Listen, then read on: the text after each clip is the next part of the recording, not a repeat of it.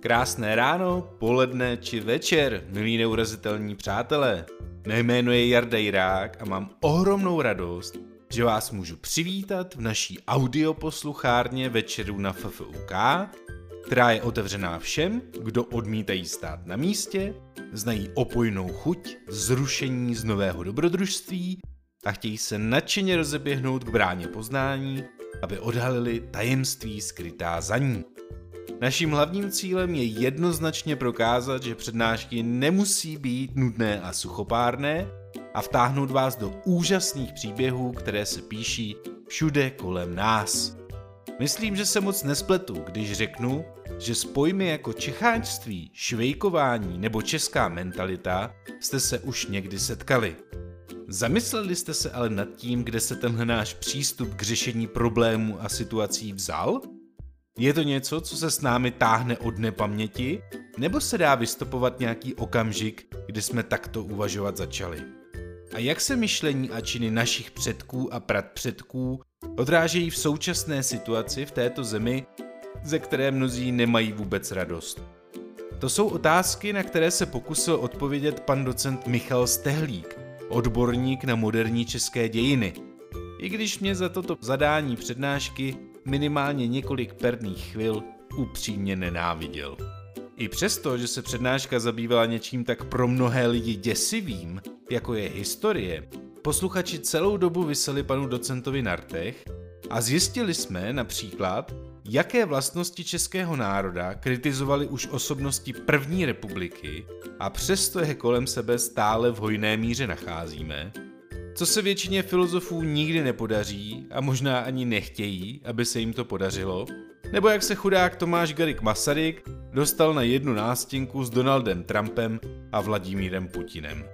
Čekají nás dvě hodiny prosycené myšlenkami největších osobností naší historie, takže si udělejte pohodlí, neboť náš host právě přichází. Dámy a pánové, prosím přivítejte pana Michala Stehlíka. Všem, kolega má naprostou pravdu. Já myslím, že svoji pětiminutovku nenávisti jsem si nevyčerpal jenom včera. Ale uh, spíše jsem mlátil hlavou já, že jsem si odvážil vzít takové téma jako vývoj českého myšlení. Protože to je na celý semestr, možná celý rok přednášek a mít tu odvahu dát něco do 90 minut maximálně z diskuzí a podívat se na vývoj českého myšlení na takhle ohromnou otázku, to není ani odvaha, ale přednášková sebevražda. Takže uvidíme, jak se mi to povede. Eh, jsem historik, nejsem filozof, takže ode mě neočekávajte eh, hluboké analýzy eh, filozofických směrů a našich filozofů, ale vlastně já se chci podívat, jak se přemýšlelo o Češích, jak se přemýšlelo o našich dějinách a tak trochu o tom, jestli vůbec existuje něco jako národní charakter, jestli my Češi máme nějaký národní charakter, a soustředím to na 20. století. Jsem historik posledního století, respektive posledních dvou, ale přece jenom, kdybychom měli sáhnout ještě do 19. byli bychom tady hodně, hodně dlouho. E, název té přednášky se trošku měnil a v tom je to vlastně celé složité. Vývoj českého myšlení, ale co je, co je v tomto české? Je to teda vývoj myšlení o Češích? To bychom se museli ptát, jak o nás přemýšlejí ostatní, jestli o nás vůbec přemýšlejí. Jestli nejsme příliš malí na to, aby jsme byli vůbec tématem. Proč přemýšlet o Češích? Budu tam mít nejméně jeden příklad toho, že i takový se našli ve 20. století, ale samozřejmě s námi byli nějak spojeni. Nebo je to vývoj českého myšlení o Češích, to znamená, jak o sobě vlastně Češi a jejich představitelé, budu mluvit o politicích, nebo filozofové, těch bude trošku víc, vlastně, vlastně přemýšlejí. A to, co kolega naznačil v tom začátku, my jsme možná v situaci, kdy tady máme pár osobností, které se snaží poskládat, co jsme vlastně zač. Jestli existuje vůbec něco jako kolektivní identita, jestli jsou nějací Češi, kteří mají vlastnosti Čechů, a nebo jestli to má jenom historicky daný rámec ve své době, kdy se vyčlenujeme proti ostatním. A budu se ptát na dějiny jsou dějiny jenom rámec, ve kterém se nějací Češi ve 20. století pohybují a od někud vyšli a někam došli, anebo ty dějiny nás vlastně ovlivňují jako nějaký hybatel a někam nás posouvají. Zmíním několik klíčových osobností. Bude řeč o Masarykovi, už tady padl, Bílý oblek také nemám. Bude řeč o Rádlovi, možná jméno polo neznámé. Bude řeč ale logicky třeba o Janu Patočkovi a jeho pohledu na Čechy, velmi kritickém pohledu na Čechy, o člověku, který vnesl do uvažování o Češích velmi ostrou tezi o malosti, nejenom v rámci vidění světa, ale chování, velmi kriticky, možná sebe kriticky. Bude řeč o 68. roce a velkém sporu Milana Kundery a Václava Havla o tom, jak moc anebo málo jsme světoví. Ale na konci bude řeč o zmatku nynější doby. O tom, jestli vůbec jsme schopni o sobě přemýšlet, jestli existuje vůbec nějaký rámec. A já to, co mám na konci tučně, ten rámec identity, bude i závěrečná spíše otázka. V jakém rámci přemýšlíme? V rámci naší společnosti? V rámci národa? Vnímáme ještě pojem národ? V rámci území, o které nám jde? A jsme jenom to naše malé území, nebo už jsme identitně větší území? A obávám se, že v něčem jsme na tom vlastně strašně podobně, jako v roce 1918, což nemusí být špatně, ale vlastně v něčem jsme se vůbec neposunuli. Nechci říkat pointu, těch point je rozhodně víc a pointou je to všechno, na co jsem zapomněl v té přednášce, ale zkusme se tedy pustit do jakéhosi průletu 20. stoletím.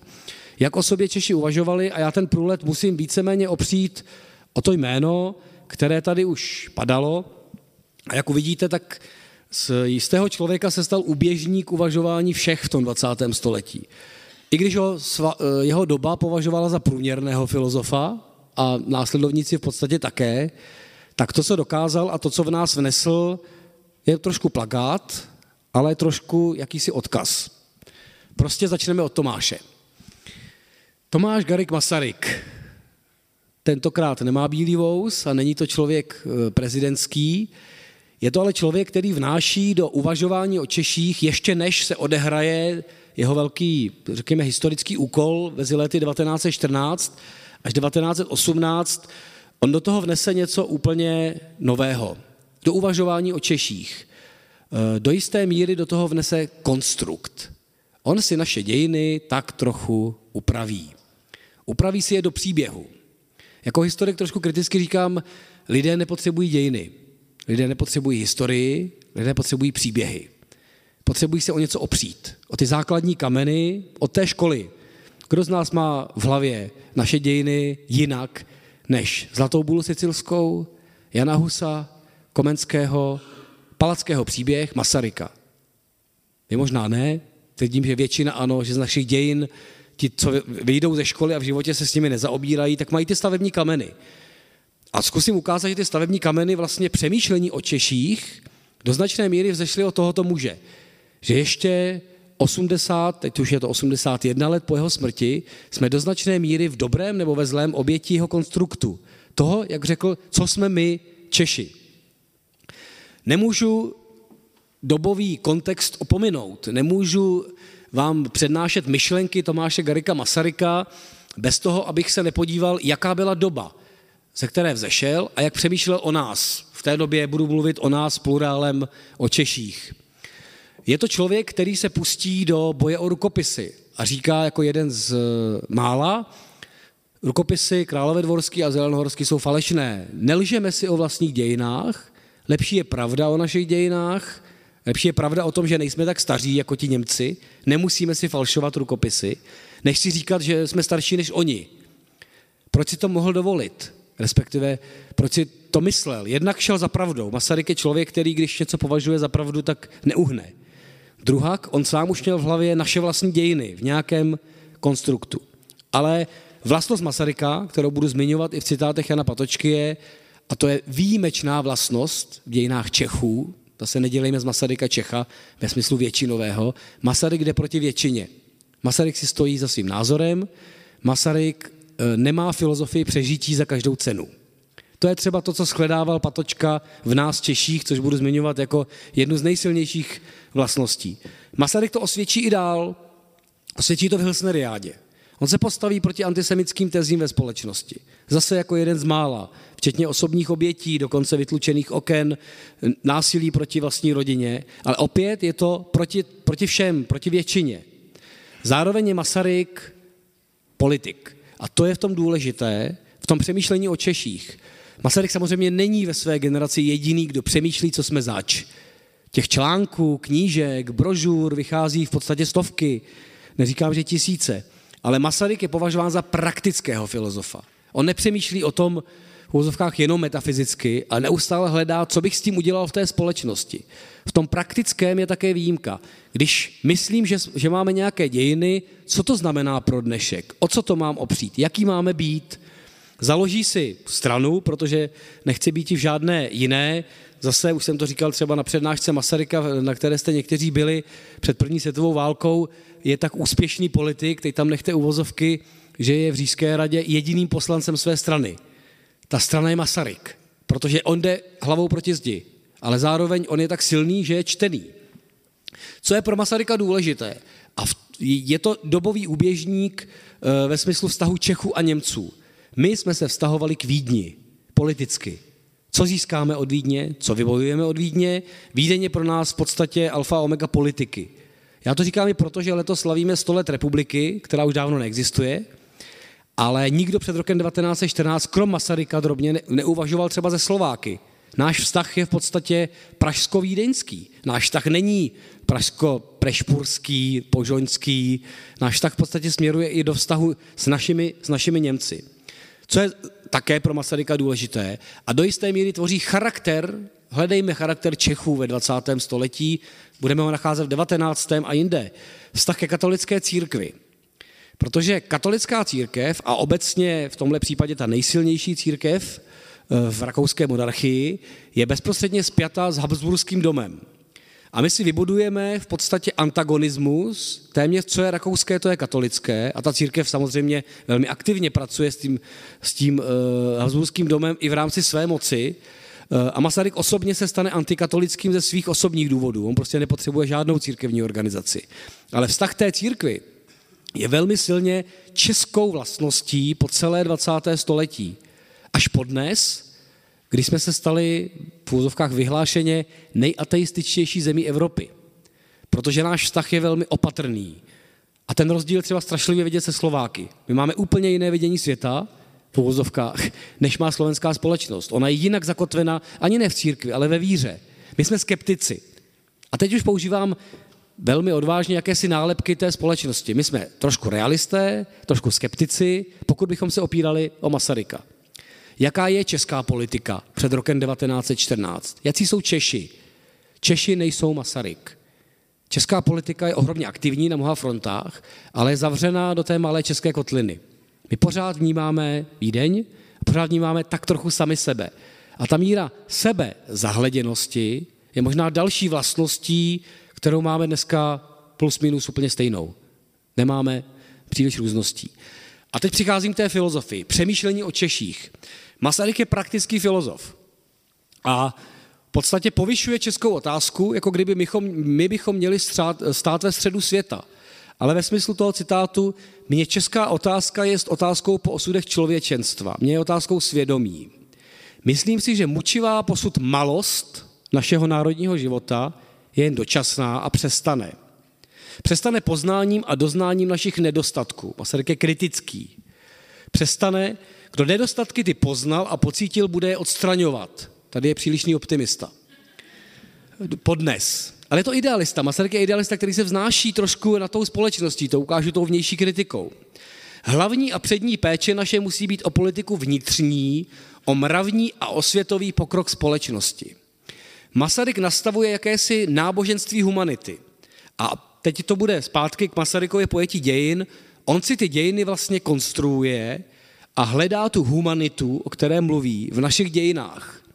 Čili vytvoří velmi pozitivní konstrukt, teď to velmi zjednoduším, historici by mě hnali svinským krokem, ale já, se, já to zjednoduším, že naše dějiny je Hus, Chelčický, Komenský, Palacký, Borovský, závorka Masaryk. Naše dějiny jsou humanistické. Naše tradice, my vnášíme do Evropy originalitu, že jsme humanističtí vzdělanci a pozor, reformisté. Češi podle něj byli první reformisté od Husitu po další a tady sám Masaryk si byl vnitřně rozporný, já to, rozporuplný, já to budu ještě zmiňovat.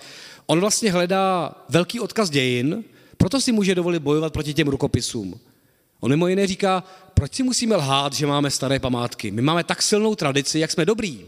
Od středověku, my reformujeme celou Evropu, tak vlastně nepotřebujeme si lhát v tomhle. Na druhé straně objektivně popírá 300 let dějin po Bílé hoře. Prostě to nepotřebujeme. Katolická tradice, barokní krajina, Jan Nepomucký, to nejsou naše dějiny. Naše dějiny jsou reformisticko-humanistické. To jsme my, přátelé, to jsme my Češi. A na tom stavme sami sebe i do budoucna. Je to vlastně tvrzení originality. Jsme malí, ale jsme originální a něco jsme dali světu.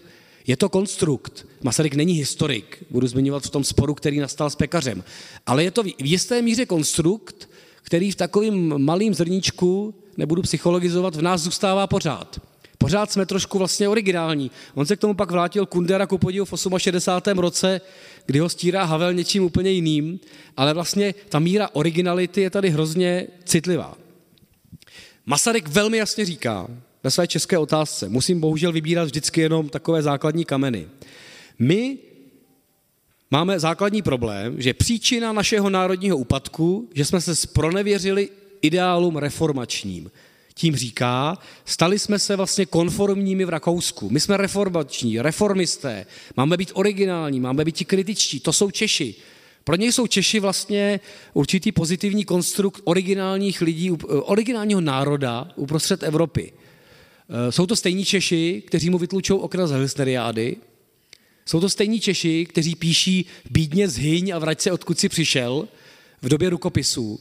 Ale on tvrdí, že eh, ta tradice českého národa je tahle a musíme ji obnovit. Zároveň Masaryk si je vědom toho, co žije. Takže ve své době v české otázce, přelom století, píše o nás, Češích, jako národu, že jsme nejednotní, jak divné pro dnešek, že máme v sobě vnitřní rozpory, vůbec jsme si to nezachovali, že naší vlastnosti je polovičato zřešení a nedokážeme věci dotáhnout. A dokonce, že si pěstujeme kult falešného mučednictví, což teda prokážeme ve 20. století hodně silně eh, ve střetech se všemi silnými, který se projeví. Toto Masaryk kritizuje a já se neobávám, trošku to zase budu zjednodušovat, že on v něčem je to spíše vize toho, co nastalo ve chvíli, kdy jsme se stali samostatnými. Tyhle všechny vlastnosti, které on kritizoval a chtěl překonat tou osvětou, tím mravním obrozením a národní samostatností, v té společnosti zůstaly. A když si je zapamatujete, ty čtyři věci, které on říká, a půjdeme těmi dějinami 20. století a přemýšlení o Češích, tak je budeme nacházet. Takže to není jenom popis stavu. Je to jenom to, co se Masarykovi jevilo na přelomu 19. a 20. století, co tím národem sloumá a kde je jeho problém. Zároveň Masaryk eh, už v té době, a jak vidno, tak jsme se toho nezbavili dodnes, se zmiňuje o takové teorii. Nemohu se tu nezmínit o teorii, která se u nás pořád a pořád hlásá, jako by byla neomylná pravda. Říká se, že prými Čechové jsme povoláni zprostředkování mezi západem a východem. Názor tento je vlastně bez obsahu. A to je přelom století. Podívejte se na vizi první republiky, která se orientovala na západ. A po krizi Mnichova přišel Beneš s velmi jasnou tezí, že my zprostředkujeme most mezi východem a západem. Mezi Stalinem a tím západem po té velké druhé válce. A jenom pod čarou bych zmínil citát Jana Masaryka, most, po mostech se většinou šlape. Takže ta teze, že budeme jakýmsi mostem mezi východem a západem, je už Masarykovi před první světovou válkou vlastně bezobsažná, že je to jakési hledání, kam patříme. Ono to trošku bylo dáno také tím, jak ta politika vypadala. A musíme se od filozofie vrátit k realitě, kdy na jedné straně my bojujeme s Vídní, ten velký politický boj, a když nás Vídeň naštve, zase promiňte mi zjednodušení, no tak pošleme delegaci do Petrohradu, abychom tu Vídeň naštvali, že my taky jsme Slovani, taky bychom mohli zlobit u toho Romanovského dvora. Čili je to jako jakési vytváření jako východo-západní osy, jako kdybychom měli hrát tuto hru v té době je to vlastně hrozně malý národ, který má ale jakoby tuto téměř jako vizionářskou tezi, že bude hrát most mezi východem a západem. A pořád se pohybujeme mezi e, obdobím 1900 až 1914. Je to hledání samotné české politiky, co je zač. Masaryk samozřejmě, nebo nesamozřejmě, ale musel svým způsobem narazit e, i mezi historiky své doby. Velký spor, který se přenesl do první republiky, ale primárně vysel v tom přemýšlení o nás, o Češích, je mezi Josefem Pekařem, pozitivistickým, velmi fundovaným až geniálním historikem, který ale ctil třeba katolickou tradici, těch 300 let, který Masaryk vynechal z těch dějin. Jinak se si z toho udělal temno, pro Masaryka to nebyla ta tradice, která je naše, ta správná česká. A Josef Pekař ho kritizuje ze svého pohledu historika. Teorií Masarykovým jsme nepodlehli a stoupenci jeho se nestali prostě proto, že nám Masaryk jako vědátor neimponoval. Poznali jsme, že profesor Masaryk kdekoliv se pouští do otázek historických, pracuje a soudí jednostranně a doktrinářsky. To neznamená, že bych se odvažoval Masarykovi zásluhy o náš kulturní vývoj popírati vůbec. Co se skrývá po touhle jednoduchou vlastně kritikou pekaře? Masaryk byl filozof, možná spíše sociolog a vytvářel nějaký národní konstrukt, co jsme, že my jsme ta husicko-protestantská reformistická tradice. A v tom národě bylo poměrně výrazné procento katolíků, kteří to dokonce i tak mysleli. Dokonce i identitně, sami se sebou. A Masaryk to v podstatě nepopíral, ale nepovažoval to za naše. A zároveň Masaryk nebyl historikem, čili pekař mu jako vypočítával, kde všude udělal chybu, v podstatě trošku školomecky. I v tom je Masarykův rozpor. Masaryk na jedné straně působí jako velmi racionální kritik. Když se podíváte na případ vraždy v Polné, on si zajede do Polné, mluví s vyšetřujícím soudcem, zajede si za lékaři, podívá se, jak může člověk krvácet a vydá brožuru a řekne, takhle to nemohlo být. Je racionální, je kritický. A pak najednou v rámci působení v politice, teď to přeženu, si ty dějiny vlastně vymyslí. Ve smyslu, že se z nich něco vybere. A vůbec nepotřebuje být historikem, on nepotřebuje bádat o barokních Čechách, ani o husických Čechách. On se v podstatě zamyslí nad velkými díly minulosti a najde nějakou tezi pro současnost. A jeden z amerických krajanů v roce 1918, který zažil Masaryka v Chicagu, eh, nedávno vyšly, vyšly jeho paměti, tak má velmi zajímavou tezi říká, Masaryk je průměrný filozof a já si myslím, že je dokonce průměrný politik a kritizuje ho se vším všudy, že má špatnou angličtinu a trošku si z něj dělá legraci, ale říká, má jednu absolutní genialitu, vystihnout charakter doby a zapůsobit tím, co je třeba. A Masaryk tím, že do těch dějin a do příběhu našich dějin vnese ten příběh originality a řekne těm Čechům, jsme jedineční. Náš národní boj je jedinečný tak přichází s něčím, co ti lidé vezmou vlastně za své. Oni se vztahují k husitství v rámci protikatolictví, vztahují se k Janu Žižkovi, vztahují se k Husovi a Masaryk tomu dá linku, dám tomu rámec. Jakkoliv ten rámec nepřežije první republiku, ve smyslu jako udržitelnosti tohohle konstruktu, tak je to něco, a teď to řeknu jako velmi vážně, v co ty lidé uvěří. Masaryk dá těm lidem víru v něco, víru v nějaký historický příběh a dokonce jakousi víru v pokrok. A to je další pojem. Masaryk si myslí, že dějiny někam směrují. Směrují k něčemu lepšímu, k nějakému pokroku. Teď, teď je dobře, bude ještě lépe a my se budeme mravně chovat a budeme osvětoví a, budeme, a bude to čím dál lepší. A najednou to 20. století, když si vezmete, že Masaryk umře v roce 37, tak nastane pravý opak. Jako nic pokrokového lepšího nenastalo ve smyslu vývoje toho národa, co všechno se odehrálo v téhle malé kotlině. Zároveň pekař velmi dobře Masaryka označuje spíše za apoštola nebo proroka. On mu vlastně upírá tu racionalitu a říká, e, v tom není nic jako příhany v tom apoštolovi. E, pohlcuje, překonává a v Masarykovi bezpředsudného vědce. Teď to jako zkusím přeložit do deší mluvy. On vlastně kritizuje, že Masaryk tam, kde je kritický filozof, přestává být kritickým filozofem o národě, že si jinak řečeno vymýšlí ty dějiny. To neznamená, že bych zřídlo jeho omylů viděl v jeho názoru světovém. Přibývá zajisté historiků, kteří stojí na půdě pozitivních vyznání církevních a tak dále. Ale rozumím tím nerozpačitou snahu Masarykovu znásilnit skutečnost historického vývoje jako a prioristickou doktrínu, Pekař mu říká, vy si z těch dějin děláte, co chcete. Vy vůbec nejdete po té realitě, abyste ji popsal a pochopil. Vy jste si z ní vzal, co jste potřeboval pro svůj projekt a v podstatě to říkáte lidem, že jsou. A to je ale Masaryk. A Pekař ho kritizuje z toho úhlu, že pro něj je vlastně ta historie nebo dějiny nebo události jsou vlastně pro něj služkou. Byť ty tendence můžou být ušlechtilé, aby ten národ zvedl. Ale v tomhle případě, jako historik říkám, ano, Pekař má tu svoji historickou pravdu.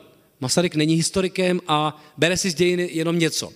Ale jako druhý historik říkám, ale to, co Masaryk vyrobil, má ohromný dosah do identity těch lidí a teď to stáhnu zpátky k té první teze do naší identity. Co si neseme jako identitu dál? Klasická fotografie založení Československého státu říjen 1918. To, co se do té doby zdálo být jednou z mnoha teorií vývoje národa, jednou z mnoha historických eh, teorií vývoje Čechů, se najednou zhmotnilo v samostatném státě. Ten stát začal fungovat jako jistým způsobem vrchol dějin, jako ohromná euforie. Stotožnili jsme si národ se státem. Jenomže do jisté míry jsme byli sami, jako Češi. Československo jako historický konstrukt československého národa, který tady bude v střední Evropě zajišťovat, zajišťovat stabilitu, je vlastně dobovým konstruktem Masaryka a jeho spolupracovníků, protože mluví o jednom československém národě. A dokonce svá doba, první republika, začala hledat ty reformistické kořeny bratříků a jiskry z Brandýsa a dalších na Slovensku, v Horních Úhrách. Ale tam se to hledá hodně těžko. V té silné evangelické, ale ostře evangelické uherské, anebo katolické tradici. Česko-Slovensko byl náš český stát v pojmu naší identity. A když to překlopím do své oblíbené teze a svého oblíbeného zjednodušení, Eh, ono se to velmi dobře ukázalo, jak moc identitně to bylo spojeno s naším národním vědomím. Stačí první leden 1993. Na Slovensku se ohromně skáče přes Vatry a slaví, slaví se samostatný stát. V Čechách se slaví Silvestr. Protože ten stát byl furt náš. Tady se nezměnilo nic identitně jako zásadního. Ten v dobrém konstrukt Masaryka od roku 18 prošel vývojem, skolaboval, změnil se, opět skolaboval, ale to neznamenalo, že ta identita založená v roce 1918 není nám vlastní podnes. Proto říkám, že my letos slavíme stát, který neexistuje, ale pořád je náš. On vlastně v těch hlavách zůstal stejný. My slavíme Československo jako náš český stát, jako naši moderní státnost.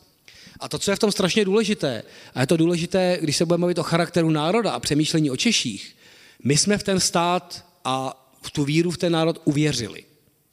Jenom tak se může stát, že vám během první republiky vstoupí téměř, ne celý, téměř milion lidí do československé církve. Má to spoustu důvodů. Antagonismus vůči katolíkům, snaha popasovat se s vírou a zároveň v, eh, v národní stát, ale pardon, tady se spojila víra v ten stát, v ten vrchol dějin, s vírou v Boha, v tomhle případě u Československé církve. Zase zjednodušeně řečeno. Jenomže tu víru nám někdo v 38. sebere. A to je krach v podstatě víry v něco, co mělo být na věky. A to, že se to potom obnoví, to už neznamená, že ten krach v těch lidech není. Že 38. rok je možná nejklíčovější křižovatka našich dějin v celém 20. století, mnohem silnější než okupace 68. roku. V tom, jak identitně to zlomilo v podstatě jednu obrovskou víru, která tady šla nahoru díky Masarykově pozitivnímu konstruktu eh, jak dějin, tak jednoho, jednoho státu. Je tady ovšem člověk, který ty věci vidí trošku jinak, abych nemluvil jenom o Tomášovi a šli jsme, šli jsme k dalším. Emanuel Rádl, poměrně zajímavá osoba, já potom zmíním ještě jednoho filozofa na konci své přednášky, která je zajímavá tím, že vyjde vlastně z přírodních věd. Emanuel Rádl, ročník 1873, čili o 23 let mladší než, eh, než Masaryk, považoval se za jeho žáka, ale zároveň kromě řekněme, teologického vzdělání, které dostal, protože původně byl poslán do kláštera nebo eh, řešil teologický, teologický svůj svět, nakonec se vzdálil katolické církvi, on je vlastně biologem. Kromě filozofie je biologem a on eh, svět nahlíží vlastně neuvěřitelně racionálně. Racionálně, ale spojuje to s teologií. Je to jako nepochopitelné, takže vyjde z Masaryka, ale začne vlastně postupem času ne Masaryka kritizovat, ale začne říkat, že ten smysl toho, co jsem říkal předtím, musí být někde jinde. Protože pokud jsem zmínil, co je pro ty lidi pozitivní, tak tady si založíme na jeden velký problém. V tom státě žijí Němci, Poláci, Slováci, Rusíni, další menšiny, Ma- Maďary nesmím zapomenout. A jak moc byl ten stát jejich? Jak moc ta identita byla jejich? Jak moc byla Maďarů, kteří čekali, že jim rozbili velké uhry a jednou se vrátí? Jak moc byla Němců, kteří v roce 18 se chtěli v rámci pohraničí odtrhávat a problémy se v podstatě kupili během toho času? Kde je ta identita? Masaryk tady udělá jednu věc velmi zásadní. Díky konstruktu československého národa a díky tomu, že není jenom filozofem, ale prezidentem, v podstatě člověkem s mocí, řekne jednu zásadní věc. Teď tady vládneme my, Čechoslováci. Je to náš stát. Naše ústava je ohromně demokratická. Naše ústava je postavena na občanských právech jednotlivce. Jednotlivec Němec má stejná práva jako jednotlivec Čech. Taková je naše ústava. To je v pořádku. Ale jaká je idea nad tou ústavou? Jaká je idea toho státu? Jak moc se lidé stotožnili s tím státem? Když si otevřete preambuly naší ústavy z roku 1920, tak je tam první věta, kterou se uvazují, uvozují ústavy, kdo vlastně hovoří to ústavou. A ta věta zní nebo začíná my národ československý. A pak to pokračuje. Tam není řečeno my občané Československa. Tam je řečeno my národ československý. Ne Poláci, ne Maďaři, ne Němci. My národ československý dáváme tuto ústavu, schvalujeme ji. To znamená, stavíme to v podstatě na té nacionální logice, ať to nazveme jakoliv. Můžeme to zjemnit slovem národní, ale každopádně je tady národní logika toho, toho my, to je náš stát. A tam je ta hranice 20. 30. let, kdy se měl z toho státu stát reálně mnohonárodnostní v rámci identity těch lidí. Velmi, velmi těžko. Emanuel Rádl, se neděste, to je nejdelší text, ale jenom pro ukázku, eh, je jistým způsobem Masarykovec, že když mluví o našich dějinách, tak říká, máme dvojí pojetí minulosti. A teď pozor, mluví jenom o té české. Teď vylučuje ještě přemýšlení o dalších. A to je jeden z našich dalších problémů. V našem prostoru jsme nikdy nebyli sami. Kromě situace po roce 1945, což nás dožene jindy, že nejsme schopni vnímat to cizí. Rádl říká jedno pojetí minulosti i přítomnosti. První je Palacký, reformace, Masaryk, obrození a s touto ideou jsme šli do boje o náš samostatný stát a v podstatě je to nějaké jednotné dědictví. A tady je vidět, na jakých základech se založí ta republika. To jsme my, to je to národní obrození, to je ten FL věk, to, je, to jsou ty Češi, česky mluvící, obrozující se, vztahující se k tomu nekatolickému. Pozor, to, to je velmi důležité. A ten druhý názor Rádl tak trochu dehonestuje a říká, že je to spíše nálada impresionistická, není to jednotné, je to roztříštěné. V podstatě věří, že dějiny české, a teď pozor, jsou zběhem událostí, proudem, lavinou a že není v moci jednotlivců zadržet nebo obrátit zákonný běh vývoje. Nelze než běh věcí pozorovat a popisovat.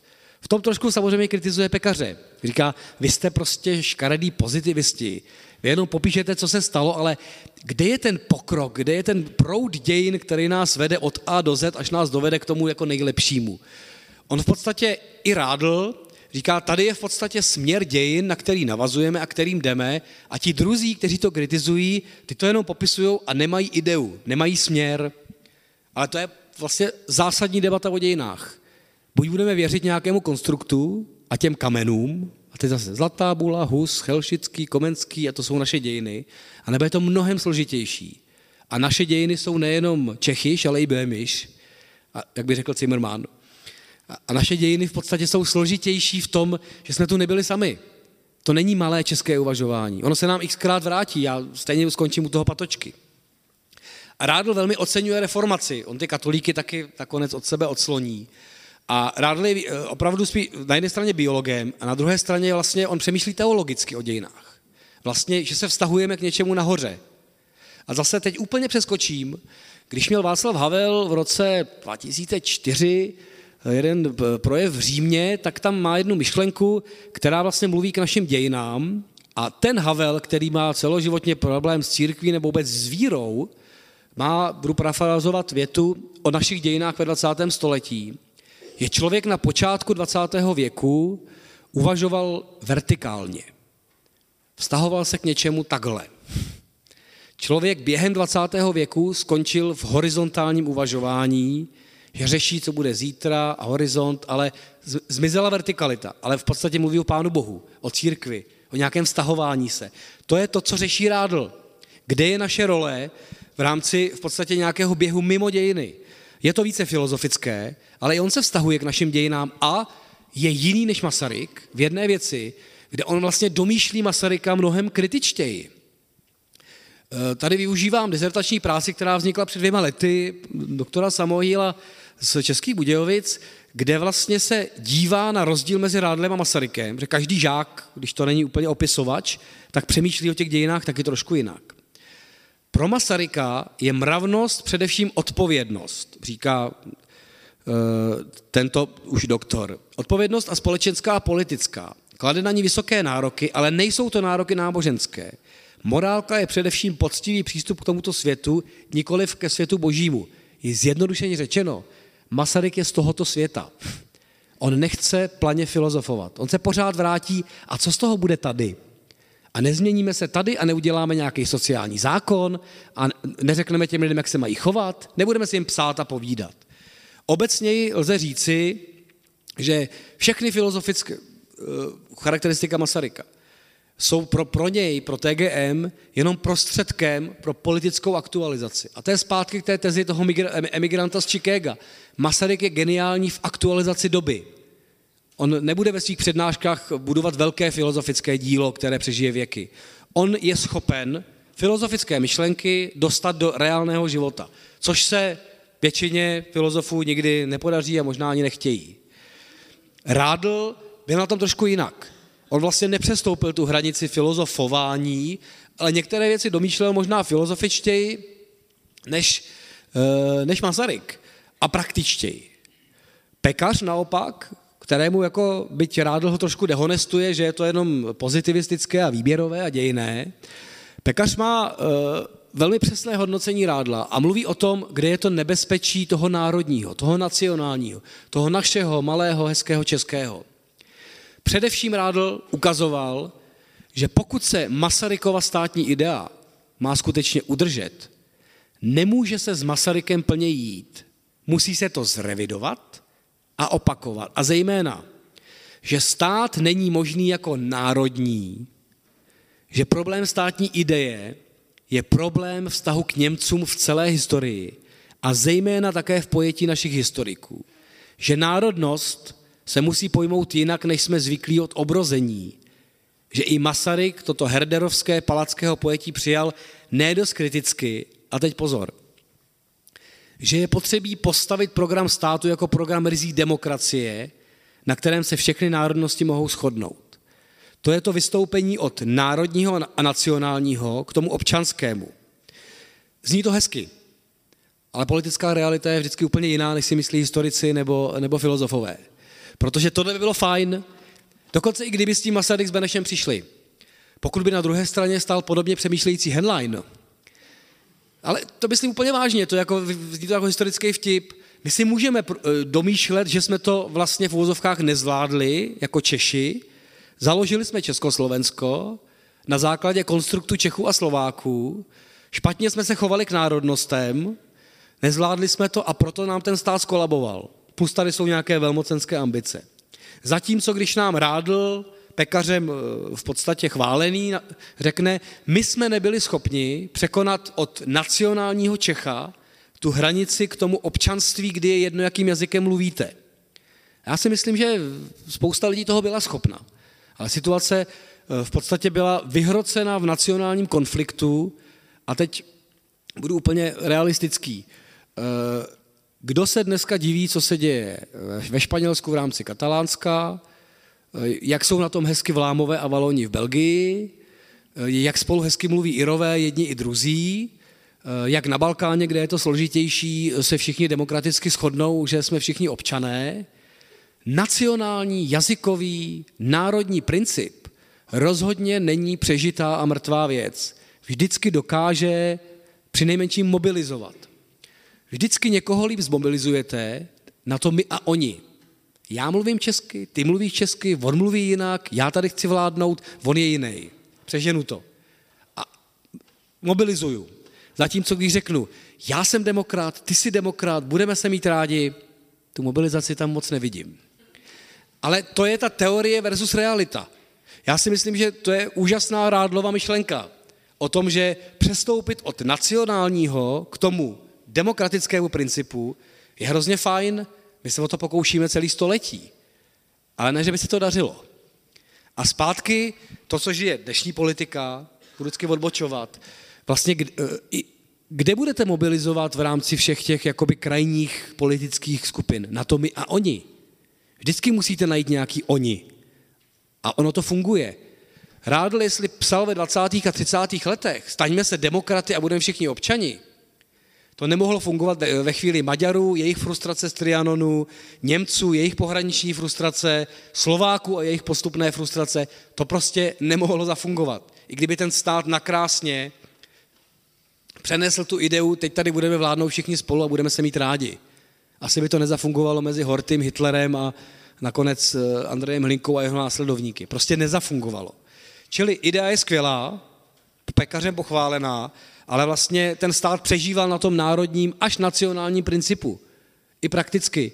Prostě cíleně stavěl národnostní české, československé školy v pohraničí. Cíleně podporoval, podíváte se, kolik lidí bydlí v Jihlavě v roce 1918, ku podivu je to většina Němců, sice o, málo, ale, ale je. Ten stát tam nechá přestěhovat v podstatě tisíce lidí, aby komunální volby vyhráli Češi.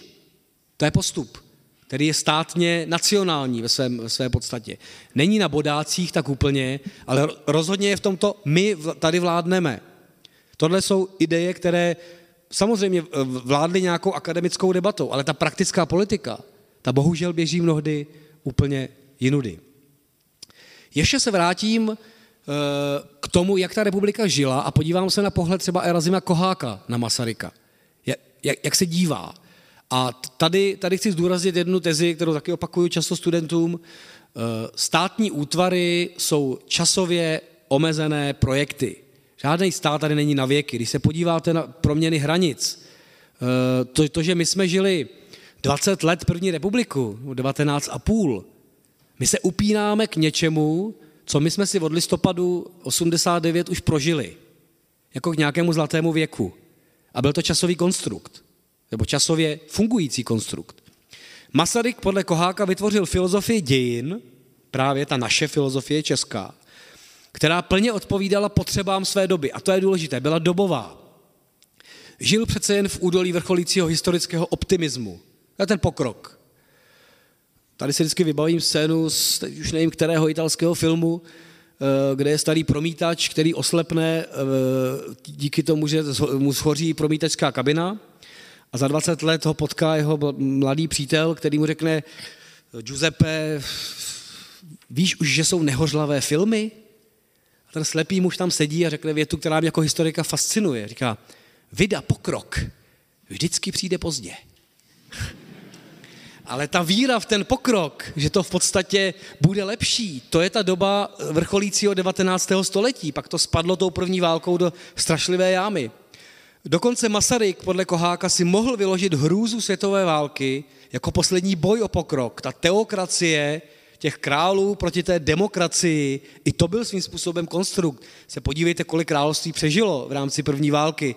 E, plně sdílel základní dobové přesvědčení, zase dobové, že pokrok ve smyslu blíže neurčeného stálého zlepšování podmínek lidského žití a soužití je něčím zcela nespochybnitelným. A to je vlastně víra, kdy chvíli nevíte, jestli se baví o Masarykovi nebo o Marxovi. To je ten pokrok. To v podstatě všechno běží přece v nějaké spirále, já ještě o marxismu budu mluvit i v rámci toho českého. Je to víra, že bude líp, protože krok za krokem to zlepšujeme a budeme se zlepšovat. A zároveň Kohák už kritičtěji mluví, zhroucení naší československé národní totožnosti, to je ta identita, díla Masarykova, vede ke střízlivému uvědomění, že národ není ani metafyzická nutnost, ani biologická náhoda.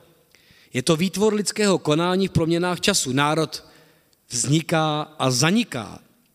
Vytváří je vědomí sounáležitosti, které se rodí ze sdílených vzpomínek a nadějí, nejen z toho, že jsme podaní jednoho vladaře nebo občané jednoho státu.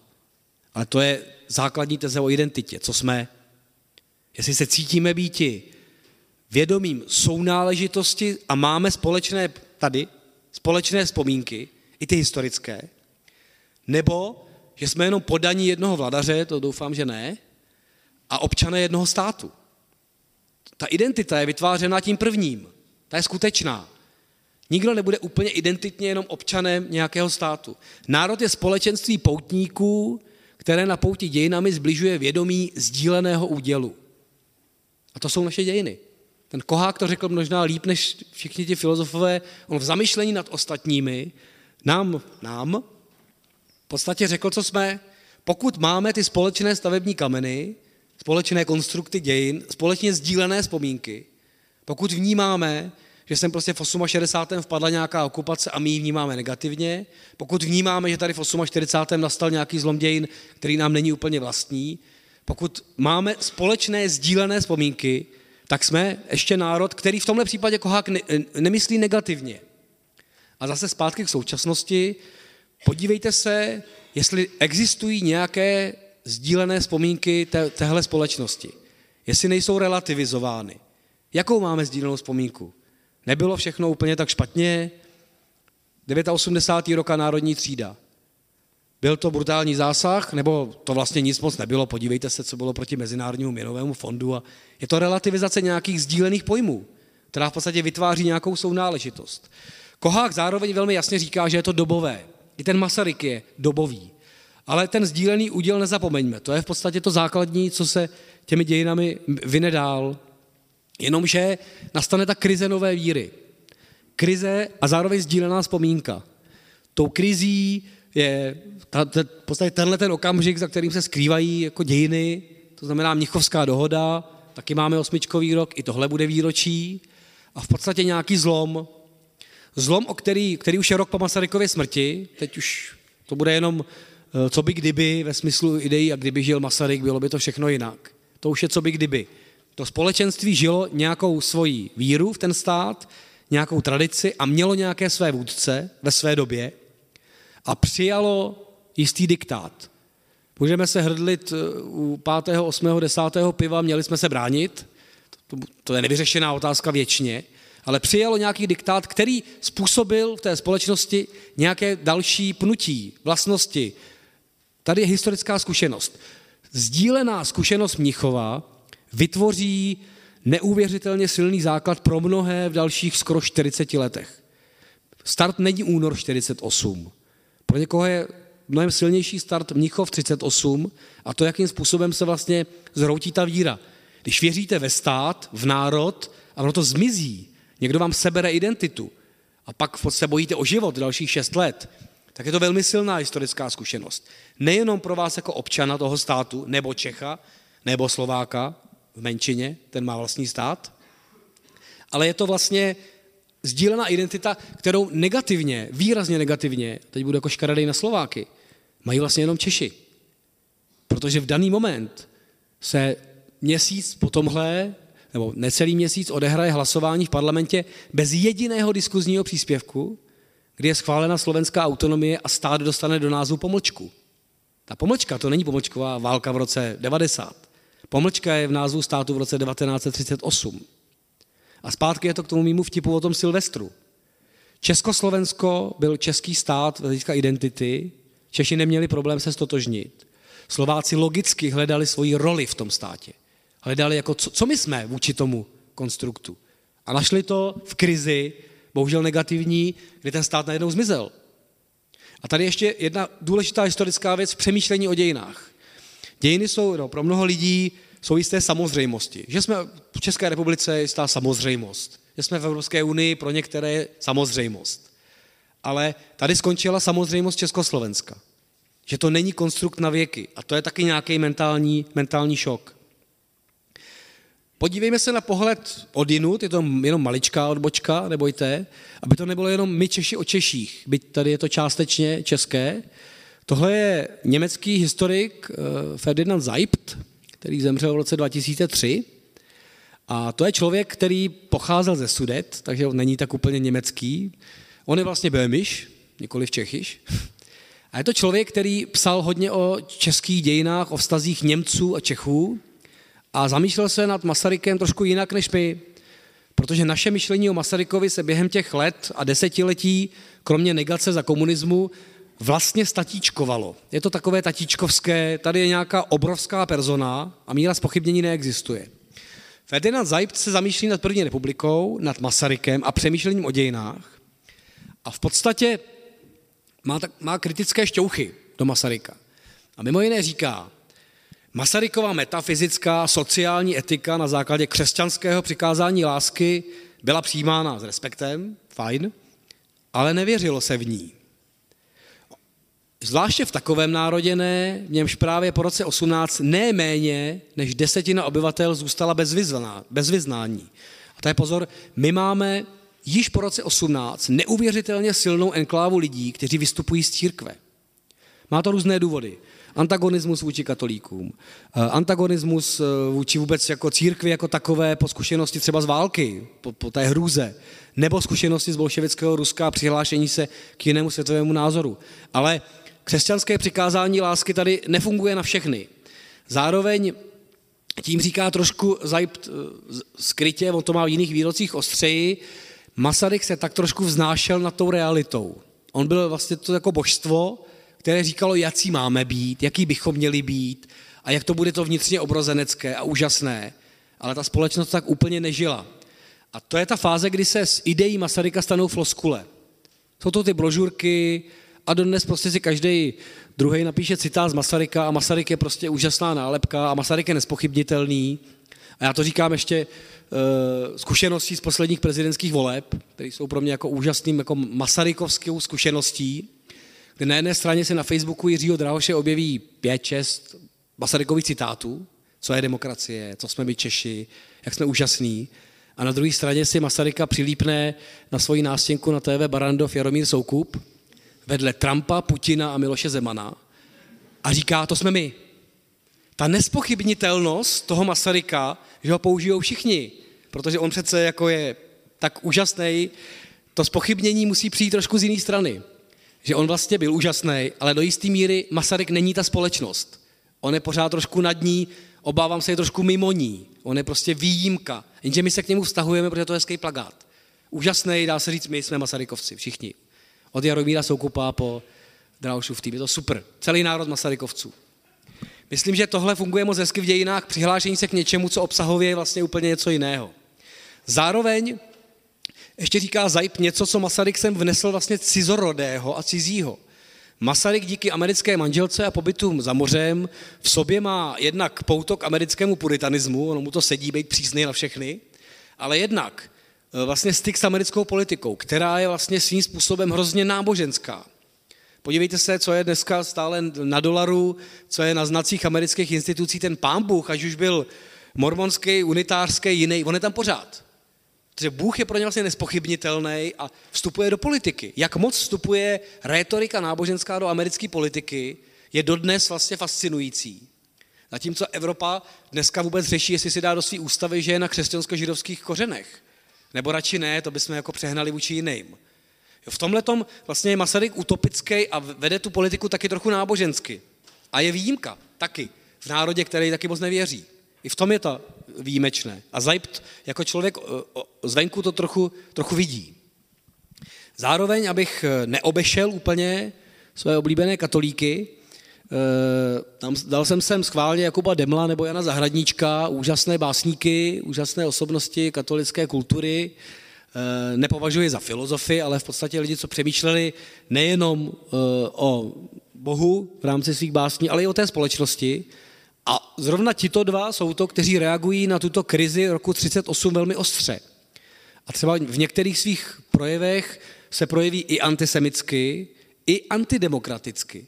V podstatě tenhle celý systém nefungoval. Zejména u Demla je to jako ostřejší, u zahradníčka méně. Ale je tady jakási atmosféra, nechci dělat zrovna z nich dvou, protože oni byli nejumírněnější, je tady prostě generace českých fašistů, kteří byli na tom úplně jinak, ale ta reakce na krizi není jenom šok, že jsme přišli o tu identitu, ale je to také to, dělali jsme to všecko špatně. My jsme popřeli 300 let po Bílé hoře a my jsme taky trochu katolíci a my jsme na tom trošku jinak. A vlastně to zamlčované, ty naše protestantsko-reformistické dějiny se nám vrátí v tom, že ti, kteří byli vlastně trošku na pokraji, říkají, ale my jsme tady taky. My jsme taky Češi. A taky patříme do tohohle společenství. Takže ta reakce na krizi není jenom šok těch demokratů, ale vlastně v úvozovkách v dobrém se objeví vystrčení růžků, teď to řeknu, těch, kteří se cítili být trošku ostrčeni po celou tu dobu. Byť ta republika byla velmi liberální, ale držela si církev samozřejmě trošku od těla. Musím udělat odbočku, abych nevynechal, to by bylo nespravedlivé vůči, vůči dějinám, protože eh, v přemýšlení o našich hezkých českých dějinách se neobejdeme bez marxistického pohledu na svět. I ve smyslu eh, teď nechci mluvit o situaci po roce 1948, k tomu se dostanu, o přemýšlení o Češích, ale schválně jsem vybral Jana Švermů, protože ho považuji vlastně za jednoho, nebo jednoho z mála, takhle bych to řekl, intelektuálů v té Gotwaldově partě, těch karlínských kluků, co převezmou v 29. moc v rámci komunistické strany. A Šverma je jeden z hlavních ideologů. Jeho texty jsou otiskovány v úvodnicích Rudého práva, Šverma napíše 50-stránkovou studii o roce 1848 a o Češích. Šverma se zamýšlí na tom, jaká je první republika. Výhodou Švermy je, eh, výhodou, teď neberte, že je to černý humor, eh, je, že zahyne za povstání v roce 1944, nedožije se převzetí moci, možná by skončil spíš v těch procesech, než, než by vládl. Ale je to člověk, který je jeden z nejinteligentnějších z té generace a opravdu jeho texty Eh, ne, že by nebyly inspirativní, on se zamýšlí prostě jinak. Ano, jezdil se s manželkou školy do Moskvy, je to člověk plně oddaný marxismu a dokonce spíše bych řekl leninismu, což ještě budu zmiňovat eh, rozdíly mezi nimi. Ale když on píše o takzvané české otázce ve světle marxismu, tak ta má pro něj úplně jinou logiku. Logiku, která ve floskulích dostane rámec mezi lety 48 až 89 a všichni budou opakovat. A Šverma píše v 33. roce. Chci ukázat, že politika české buržoazie, máme tady třídní vidění světa, eh, a celá česká politika vůbec nebyla a není řízena pouze snahami a tužbami českých politiků, není výrazem ideje humanity, jak píše Masaryk. Celá česká politika je dle Švermy diktována ekonomickým vývojem, je výrazem hospodářských zájmů české buržoazie o v úvozovkách spravedlivé rozdělení nadhodnoty a je konečně výrazem třídního boje mezi českou buržoazí a českou dělnickou třídou. Komunisté mají jasno.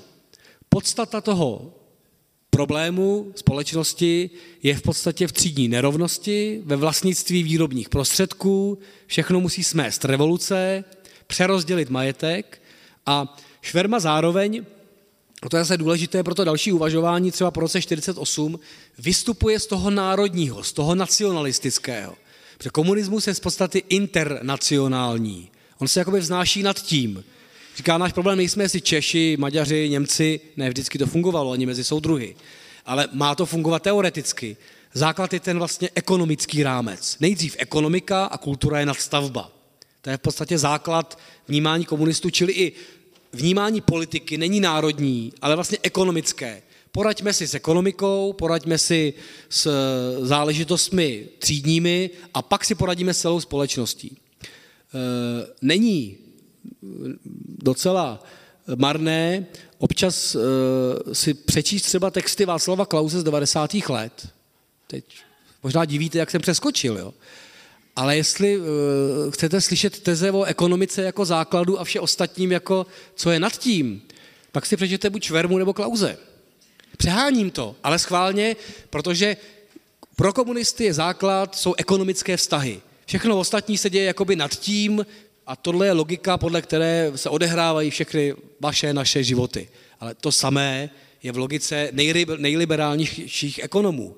My jsme tady jenom jako ekonomické jednotky, jejich životy jsou spjaty s tím, kolik mám, kolik nemám, eh, kolik si můžu koupit. Všechno ostatní je nadstavba. Byť to zní jako velmi jako divoké spojení, tak tohle fungovalo i v těch 90. letech vlastně úplně stejně. Nejdřív se mít dobře, všichni, což je Totež my to zajistíme jako komunisté, my to zajistíme jako, jako absolutní li, liberálností. Všechno ostatní, duchovní, to je prostě balast. To si jenom vymýšlíte. Realita dějin je prostě hmotná. A to si můžete přečíst už velmi v 33. roce. Ale abychom zakotvili situaci po roce 48, kam se dostáváme v rámci komunismu, tak se musíme podívat v podstatě na situaci bezprostředně po roce 45. Mluvil jsem o velké víře ve stát, o velké víře v národ. Tady nastala víra v budování lepšího světa. A ta víra není e, jen komunistická. Ta víra přichází po velkém šoku války, že taková hrůza se nesmí opakovat a že najdeme systém, který nám pomůže mít se lépe. Ono se to vrací k té ideje pokroku. Zase nepřišel, jo? Ale to levicový nadšení, a teď je levicový v dobrým, francouzi zestátňují velké podniky, v Británii je stejná tendence, Itálie, my, to není věc komunismu po 48. To je věc obrovské důvěry lidí, přežili jsme válku, zvládli jsme nejhorší možné a teď věříme, že už musí být líp, my jsme se poučili. Trvalo to jenom pár let, než spadla železná opona a než poučení se nekonalo. Ale ta víra byla obrovská. Ta víra vynesla i ten komunismus, v podstatě u nás konkrétně samozřejmě s Rusem za zády, ale ta atmosféra budování lepšího světa a víra v to, tady bych právě nepodceňoval, ekonomická základna je fajn, ale prostě jakmile přijde emoce, tak vám s těma dějinama zahejbe úplně jinak eh, ekonomika, neekonomika. Tady byla silná emoce víry v budoucnost, že my a naše děti se budeme mít líp, protože jsme se poučili. Eh, přichází únor a následná diktatura, eh, spojená s emigrací, exilem nuceným, obrovskými represemi a ta víra v lepší svět se vlastně najednou hroutí někde před polovinou 50. let, ještě v půlce 50. let, nebo před polovinou 50. let, nová mladá generace, a teď to řeknu vrcholných intelektuálů jako Milana Kundery nebo Pavla Kohouta, píše oslavné básně na Stalina, chodí do průvodů, Kohou se stává šéf-redaktorem Dikobrazu, kde jsou nejhorší vtipy na západní imperialisty, sionisty a další. A věří. Pozor, to není jenom cesta za kariérou. Spousta těch 20-letých kluků státní bezpečnosti, co tluče tou fara, kromě kariéry, věří, že dělají nějakou avantgardu a měnějí svět. Nepodceňoval bych pojem víry ani v tenhle ten moment ve vírou v revoluci. To, že nahoře sedí ústřední výbor, který je z půlky plný makiavelistů a z půlky lidí, co se bojí Moskvy, může být jiná věc. Ale vůbec bych nepodceňoval víru lidí, že tady vznikne něco nového. A na té vlně se to neuvěřitelně nese, při nejmenším léta 48, 49, 50, 51 začíná prostě velký náraz do těch nejtvrdších, nejtvrdších uh, represí. Zároveň jedna víra musí nahradit jinou. To znamená, jednak popírání tradice první republiky, tohle bylo buržoazní, to, to nejsme my, my jsme ten lepší svět, a jednak popírání toho, co se nám tady pořád jako nechceme se toho zbavit a to je ta katolická církev a to, co nám tady pořád vadí, takže prostě Ježíšek nám zestárl a má fousy a i z něj děda mráz. Ale to je popírání vlastně jakoby nasazování jednoho systému na druhý. A, ale pořád ve, s vírou v tu revoluci. Zároveň, pokud bychom se dívali na přemýšlení o dějinách, tak na, nastává v té oficiální rovině jistá uniformita. Všecko je v těchto tezích. Všechno je to jasné, protože my máme recept na dějiny. My, Marx, leninisté, jsme pochopili dějiny, uchopili jsme moc a teď to bude už jenom lepší. Uděláme revoluci a za x desítek let se naše děti budou mít nejlíp na světě, protože v podstatě každému podle jeho potřeb. Si ještě jako floskuly pamatuju ze základní školy 80. let. Jsme se museli učit velmi, velmi naspaměť. Zároveň eh, funguje třídní pohled, to znamená děti buržoazie, děti sedláků a tak dále. Čili společnost se najednou nedělí jazykově, ten národ jako by se měl vytratit a, za, a začne se dělit v podstatě třídně. Nehledě na to, že pro nás, pro Čechy, když budou toho přemýšlení o Češích, nastane zásadní situace vlastně v letech 45-46. My jsme do té doby na našem českém území měli tisíciletou zkušenost s něčím ne českým. Teď to beru pořád otázku Němců, ale to zmizí odsunem. Jakkoliv jsme žili v jednom československém státě, tak naše vnímání toho cizího aspektu, elementu, se během let 46 až 89 v podstatě ztratí. My jsme homogenní a ve chvíli, kdy se založíme eh, tak hezky rozdělením vlastně Českou republiku, tak jsme homogenní malá jednotka, která 40, dneska už 70 let neměla zkušenosti s něčím výrazně cizím, co by bylo silné. A teď nebudu mluvit o romské menšině, eh, novodobě klidně Ukrajincích, anebo i potýkání se, stýkání se Slováky. Tady se ztrácí jakoby ten antagonismus, ale ztrácí, ztrácí se zároveň schopnost vnímat to cizí nebo dokonce vyjednávat. A to je třeba charakter, že naše scho- aktuální schopnost vyjednávat s čímkoliv cizorodým je limitně blízká nule. My v podstatě, ta naše česká kotlina je pořád jako naše, ale ona už je jednolitá. 70 let je jednolitá. I to je charakter jakoby tohohle prostředí. Zároveň i ten marxismus, leninismus má chudák v sobě jako rozpor, protože marxismus říká, že společnost musí velmi vyspět a pak se revolučně zlomí, zatímco leninismus, protože v Rusko nebylo vyspělé, říká, stačí avantgarda komunistů a tato zlomí. Takže tady se to jako trošku mele v té filozofii i mezi nimi. Velmi zjednodušuji, jako je to hodně lapidární, omlouvám se. Ale ten čas, který mám, neumožňuje mnoho, mnoho více. Zároveň, když mluvím o celých 40 letech, Tady se nám stane ještě jedna věc, která v podstatě dneska velmi rezonuje podle mě v hlavách, protože společnost v něčem je více normalizační, než si myslí. Tady se od té, od té víry v lepší svět, letech 49, 51, postupně skrze normalizaci posuneme k floskulím. Toť, když šel do 1. máje Pavel Kohout s Mávátkem v roce 50 a říkal, že buduje lepší svět, on si to ještě mohl myslet. A já bych mu to i věřil. Pokud někdo v roce 78 jde s mávátkem na prvomájovou demonstraci, tak si už nemyslí, že buduje lepší svět jako, jako tehdy. Tak je to součást rituálu doby, které jakoby vnitřně ztratili tu sílu. Je to soubor floskulí. Ale zároveň tady fungují zakázané, auto, zakázané knihy, zakázaní autoři a to je další charakter téhle společnosti. Ona se vlastně rozštěpí vevnitř. Jenomže ona se nerozštěpí na půl, jako třeba to vnímáme dnes. Ten náš štěp Eh, je ve smyslu eh, několik tisíc lidí vůči deseti milionům. To je otázka disentu a dalšího, o tom budu ještě mluvit. Ale vraťme se k přemýšlení o dějinám. Pohled zvenku v uvozovkách je třeba toho exilu. Eh, Pavel Tigrit, kapesní průvodce inteligentní ženy po vlastním osudu, velmi, velmi doporučuji jeho originální pohled na dějiny. A kdy, když se snaží vysvětlovat té v podstatě vymyšlené, možná nevymyšlené dívce Luci, ty naše dějiny, tak tam říká, že nesmí se zapomínat, že hybnou silou českého kulturního a politického snažení 90. let byl nacionalismus. A ten byl společným jmenovatelem téměř všech složek, včetně realistů a Masaryka. U něž byl podřazen jiným širším hodnotám. S vypjatým a historicky často nepoctivě podloženým nacionalismem, šlo v ruku v ruce proti němectví. Jedno živilo druhé. Boj Čechů s Němci se vyne jako červená niť dějinami Čechů. Se střídavými úspěchy, za to za vysokou cenu, zaplacenou tu jedněmi, tu druhými. A ta vysoká cena skončila v 640. Ta, ta tisíciletá linka nějakého potýkání vlastně zmizí a Tigrit mimo jiné vlastně mluví, ten citát uvozuje spíše první republiku a 38. Ale říká tím velmi moudře, řekl, eh, že dějiny nefungují ve vteřinách, jak se nám dneska snaží namluvit internet a SMS, SMS-kové výměny zpráv. Dějiny mají strašně long term doběh, kdybych to řekl tak škaredě poloanglicky, protože první republika si žila něco z toho nacionalismu boje z 90. let 19. století. Zcela objektivně. Ona si žila to antiněmectví v něčem. A pokud tyhle long term doběhy fungují i v dějinách nadále, tak otázka, co po dlouhé normalizaci, jaký doběh si žijeme my v rámci jisté vyprázdněnosti, floskulí, bezidentitní společnosti.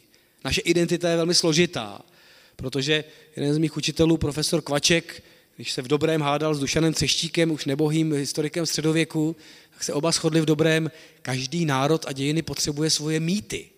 Potřebujeme tu sounáležitost, na čem se shodneme ze svých dějin. Shodneme se dneska na něčem ze svých moderních, moderních dějin. Přes, musím přeskočit, čas je neúprostný, nejenom historický, ale i náš.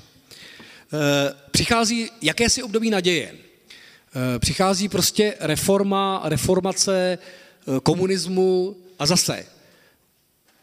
Bude to trošku oslý můstek, ale slyšeli jste tu reformační tradici u toho Masaryka? Slyšeli jste to, že naše dějiny je vlastně nedotažená reformace, že my jsme ti, kteří obrozují ty velké proudy dějin.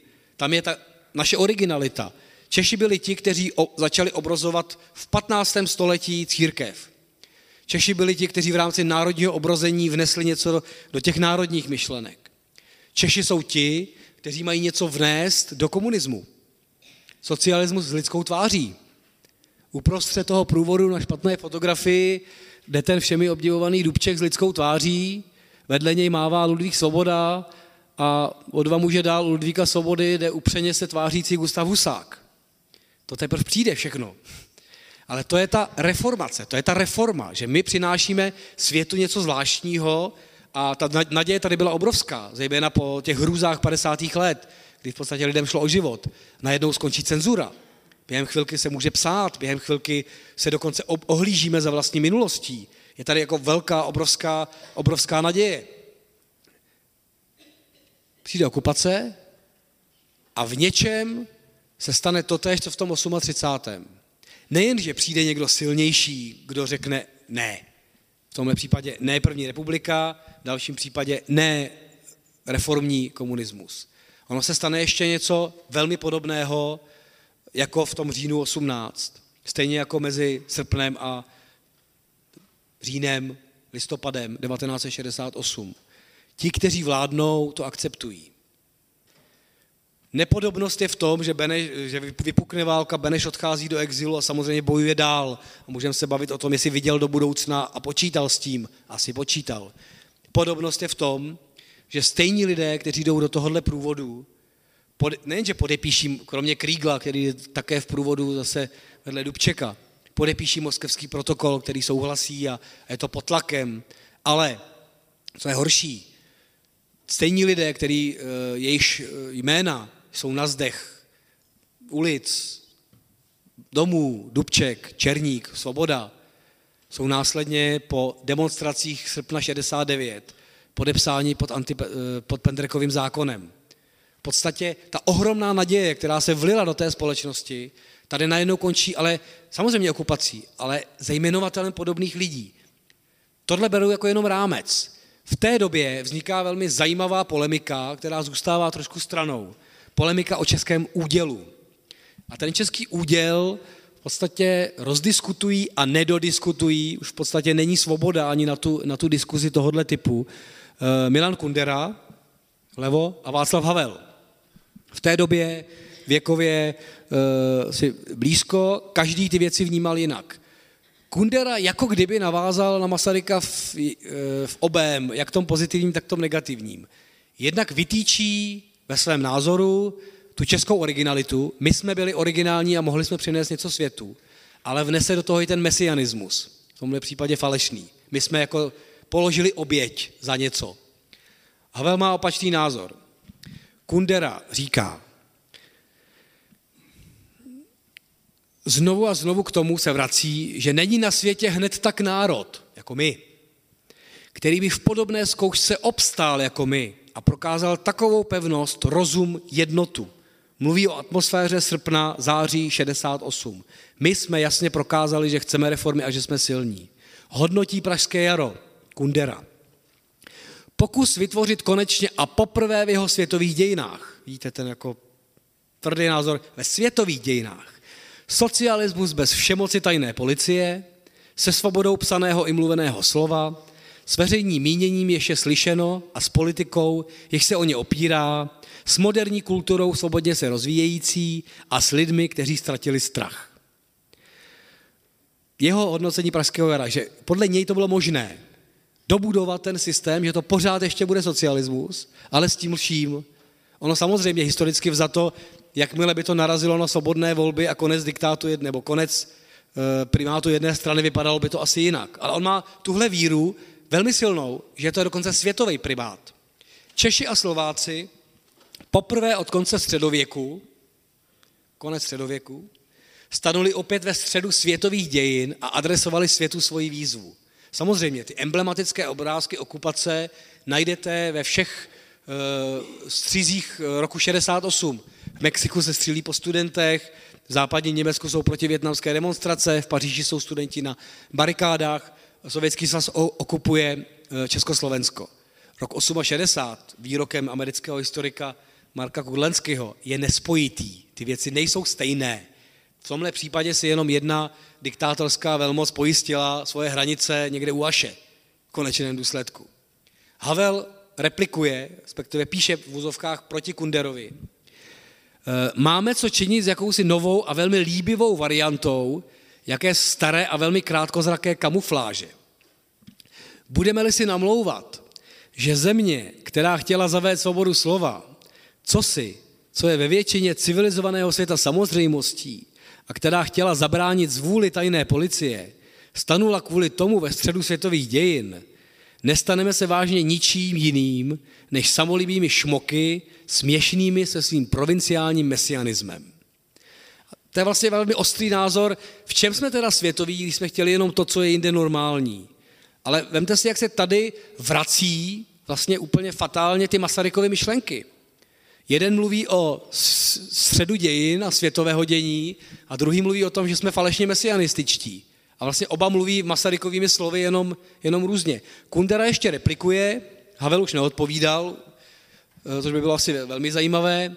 A Kunderova odpověď má mimo jiné v sobě a mluví k Havlovi. Jak může někdo žádat, abychom zanechali planých nadějí a přesto vyzývat k dalšímu boji? Není to náhodou tím, že lidé Havlova typu vlastně touží prohrát, neboť porážka spravedlivé věci ozáří světlem výbuchu celou bídu světa i slávu jeho charakteru? A to je velmi osobní. Ten spor se posunul do osobního, že Havel za sebe dělá západního liberála a chce být vidět, podle Kundery. Tam už se to velmi, ne vyostřilo, ale vlastně postavilo se to proti sobě. Jak říkám, ta polemika mohla být i docela, docela zajímavá dále, ale vlastně se to jmenuje polemika o českém údělu. Tady se vracíme k něčemu vlastně velmi historickému v nějaké době, době krize. Václav Havel eh, obecně se eh, bere v rámci přemýšlení o dějinách, že jeho, řekněme, význam, nejvýznamnější věc, kterou všichni znají, je moc bezmocných, což je vlastně text, který ale velmi silně je zakotven ve své době popisuje charakter diktátorského státu a popisuje vlastně moc či bezmocnost lidí v něm. Eh, možná filozoficky oceňovanější v té atmosféře normalizace, která v zápětí eh, přichází, eh, nebojte, nebudu číst všechno, je text Politika a svědomí, ve kterém se Havel, vy si to postupně přečtěte, já tam schrnu dvě věty, ve kterém se Havel vlastně přihlašuje k něčemu, co měl Masaryk, zase budu to vztahovat k Masarykovi, že nejde o Čechy a Slováky a nějaké dizidenty, když se nás ptají na západě, co potřebujete. Pro něj e, příklad disentu v Československu je jenom obecně příkladem pro celý svět. E, není ničení člověka v Praze ničením všech, což hostejnost ke zdejším věcem, nebo dokonce iluze o nich, není přípravou pro tutéž mizerii jinde? Havel to dokáže zglobalizovat. On se ptá, jestli ignorace toho, co se děje tady, není ignorace problému, který máme sami v sobě i na tom západě, když to řeknu jednoduše. Ale on to vlastně vztahuje k tomu českému údělu a klidně k tomu 38. Byť možná jako v podstatě ne, ne nedomyšleně, ale uh, nemyslel si to. To, je, to jsou ty Chamberlainovy slova, nechápu, proč by měla Británie bojovat za nějaký neznámý národ ve středu Evropy. To je to, co se nás na tom světě vlastně týká, jaké osudy. Havel v té politice a svědomí říká, vás na západě se nás týká bezprostředně náš osud, protože může být i vaším osudem a vaše ignorace bude vaším problémem do budoucna. A je to vlastně výzva. Je to ze 84. roku, když dostával nějakou mezinárodní cenu, takže na západě to přečetl za něj Bělohradský. Ale je to v podstatě globalizovaná výzva. Havel vystupuje z toho národního směrem k tomu globálnímu. Naopak, další výrazná osobnost, Jan Patočka, ve svém díle Co jsou Češi, se v nějaké míře obecnosti dostává ke konkrétním historickým událostem. Zase, ono to bude znít už trapně, ale i ten Patočka se začne nějak porovnávat s Masarykem. Ne já a Masaryk, ale ptát se, co ten Masaryk na tom začátku, jako co se stalo, kdo je, jaký je a co se stalo po něm. A Patočka vlastně dojde jednak k historickému, k svému přesvědčení, že historickým klíčem je rok 38. A teď jednoduše, bavíme se o tom, jestli mají národy nějakou vlastnost. A Patočka tomu trochu věří, že asi že společnost má nějakou vlastnost, která se nese a říká zjednodušeně, eh, jestli společnosti zlomíte páteř, tak už to nevrátíte zpátky, anebo velmi těžko. A pro něj se v 38. zlomila páteř ve smyslu, ano, nebylo praktické bojovat, jakkoliv za to vojensko, strategicky, ale vy jste zlomili tu víru v těch lidech a už ji, ne, už ji nevrátíte zpět. To je pro něj hlavní myšlenka a i proto pro, pro Jana Patočku třeba se Beneš stane velmi negativní postavou. Přes všechny zásluhy, které rozhodně má, tak on ho začne srovnávat s Masarykem a dojde k tomu klíčovému roku 1938. Zároveň mluví vlastně o tom charakteru národa. E, a tohle je jedna z klíčových patočkových myšlenek o nás, o Češích. V kapitole o sebevědomí ve fenomenologii ducha Hegel ukazuje, že otrok, který má své sebevědomí v pánovi, vznikne tak, že přežije a chce přežít otřes strachu před smrtí. Viděno ve velkém je to totéž, co se s námi stalo v roce 38. Nikoli v cizím diktátem, nýbrž vlastním podrobením podle Benešova rozhodnutí. Slabšímu, ale obrany schopnému nelze přece nic diktovat. Jeho věc, chceli trpět a zemřít, anebo ne. On ti vlastně říká, jinak řečeno, nevymlouvejme se na ty velké věci. To bylo na nás, jestli chceme umřít nebo ne. A my jsme nechtěli, tak jsme to vzdali. To je jeho základní teze. Pro jeho jako filozofický pohled je to vlastně negativní rozhodnutí, protože ovlivnilo společnost někam dál. Politicky vzato, eh, možná tři čtvrtě z nás by tady vůbec neseděla v rámci vojenského jiného. To nedohlédneme, tu historickou realitu. A tady Patočka má to dílo velmi kritické, nejenom k Benešovi, ale k Čechům obecně. A uh, to je velmi ostrá teze, ta, ta, ta, ta další. Zdá se mi tedy, že Češi, teď pozor, tohle jsme my Češi podle Patočky, tito z hora osvobození sluhové propásli příležitost dodatečně a samostatně vybojovat svoji svobodu. V jeho pojetí je český národ v rámci národního obrození, řekněme, podnikavého měšťanstva, vlastně soubor eh, osvobozených sluhů nebo kupců, přeháním to, zjednodušuju, a on nás srovnává s Maďary nebo Poláky. A Patočka velmi zjednodušeně, historicky úplně to nefunguje, říká, Polsko a Maďarsko mají svoji šlechtu, která zbyla a která drží nějakou úroveň cti. Používá tenhle ten pojem. Kupec nemá čest. Ten chce vydělat nebo přežít.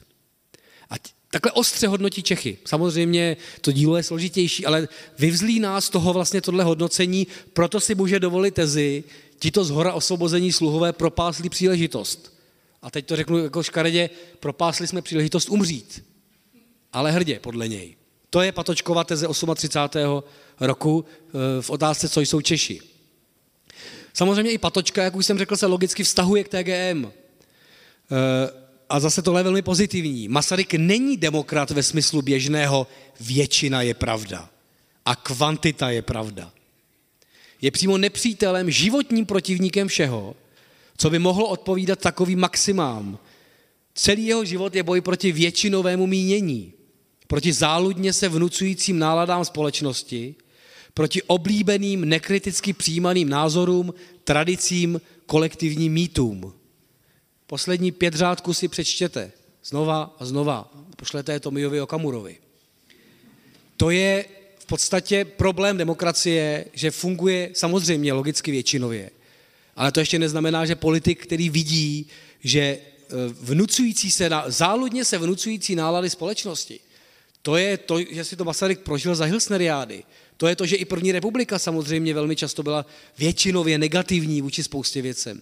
Ale to neznamená, že politik se má vést na vlně e, většinového zla, které má nějaké maximy pravdy nebo nepravdy, ale že má jít proti tomu, kdo politiku to udělá dneska. Že volební hlasy jsou volební hlasy. Ale nějaký maximy, nějaký pravdivý vztahování se v politice přestalo fungovat. A Masaryk byl bohužel historická výjimka. Tohle je Patočkova vlastně velmi citelná chvála Masaryka. A jak říká Masaryk je bohužel výjimkou v dějinách. Zbytek politiky funguje spíše na to záludně se vnucující e, náladám společnosti. Tak to prostě je.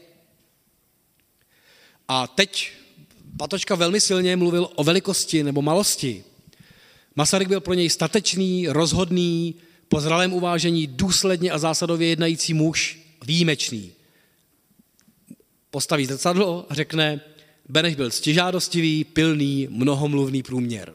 Velmi ostře. On se postaví proti sobě v rámci toho 38. A pozor, říká proč. Beneš byl proti tomu slabý člověk, dobrý sekretář, nic víc, to už je ostré subjektivní hodnocení, a na takového muže padlo rozhodování o budoucím morálním profilu národa. Musel, to je zvýraznění patočky, rozhodnout a rozhodl pro malost. Nejspíš definitivně. A to je zase vůči třeba vnímání toho Kundery, který si myslí, že jsme byli ve středu dějin. Ale Patočka v těch 70. letech si píše nejspíš definitivně, protože v budoucím světě budou mít malý stále méně příležitostí jednat a tedy také něco velkého na poli dějin případně vykonat. Takže zpátky zase vztahuje k tomu, tady se něco stalo v tom 38. A nedívme se, že teď jednáme tak a tak. Musím alternativně odbočit, byť čas běží jako šílený, protože ta společnost, jak jsem řekl, že se štípla uvnitř, tak ona se štípla v těch 70. letech v podstatě na lidi, kteří začali o životě uprostřed české společnosti přemýšlet jinak. Asi poznáváte Ivana Martina Jerouse zvaného Magor, který když v 75. žije svůj underground velmi, velmi silně, tak napíše zprávu o třetím hudebním obrození. V únoru 1975 ta zpráva popisuje od Plastic People přes DG 307 prostě život těch Androšů, Vániček, eh, těch, který, kterých tak hezky mluví Václav Klaus mladší, jak si vzpomíná. A on tam ale definuje důležitou věc. On v podstatě se zamýšlí nad tím, jak lze svobodně žít ve společnosti, která je nesvobodná. A opírá to underground a v podstatě ta vytučněná věta, uvnitř legality se nedá nic změnit. Jde o to, že jde o lidi, kteří neusilují do legality vstoupit. To znamená, on v podstatě říká, musíme žít mimo celý systém. Vůbec se s ním nebavit, dokonce ani ne jako opozice. V tenhle ten moment vlastně opozici z undergroundu udělá až ten režim, který je začne zavírat, mimo jiné teď je, zrovna v tomto týdnu je výročí zatýkání v rámci Plastic People v roce 76. Do té doby to, to základní mínění těch lidí, kteří si chtěli žít po svým a pít si pivo a poslouchat rock and roll, byl v tom, že budeme mimo tuhle společnost. My nepotřebujeme prostě husáka. Nechtějte po nás, aby jsme ale dělali opozici, my nejsme politici. My chceme být mimo. To vám bude fungovat jenom do chvíle, než přijde STB.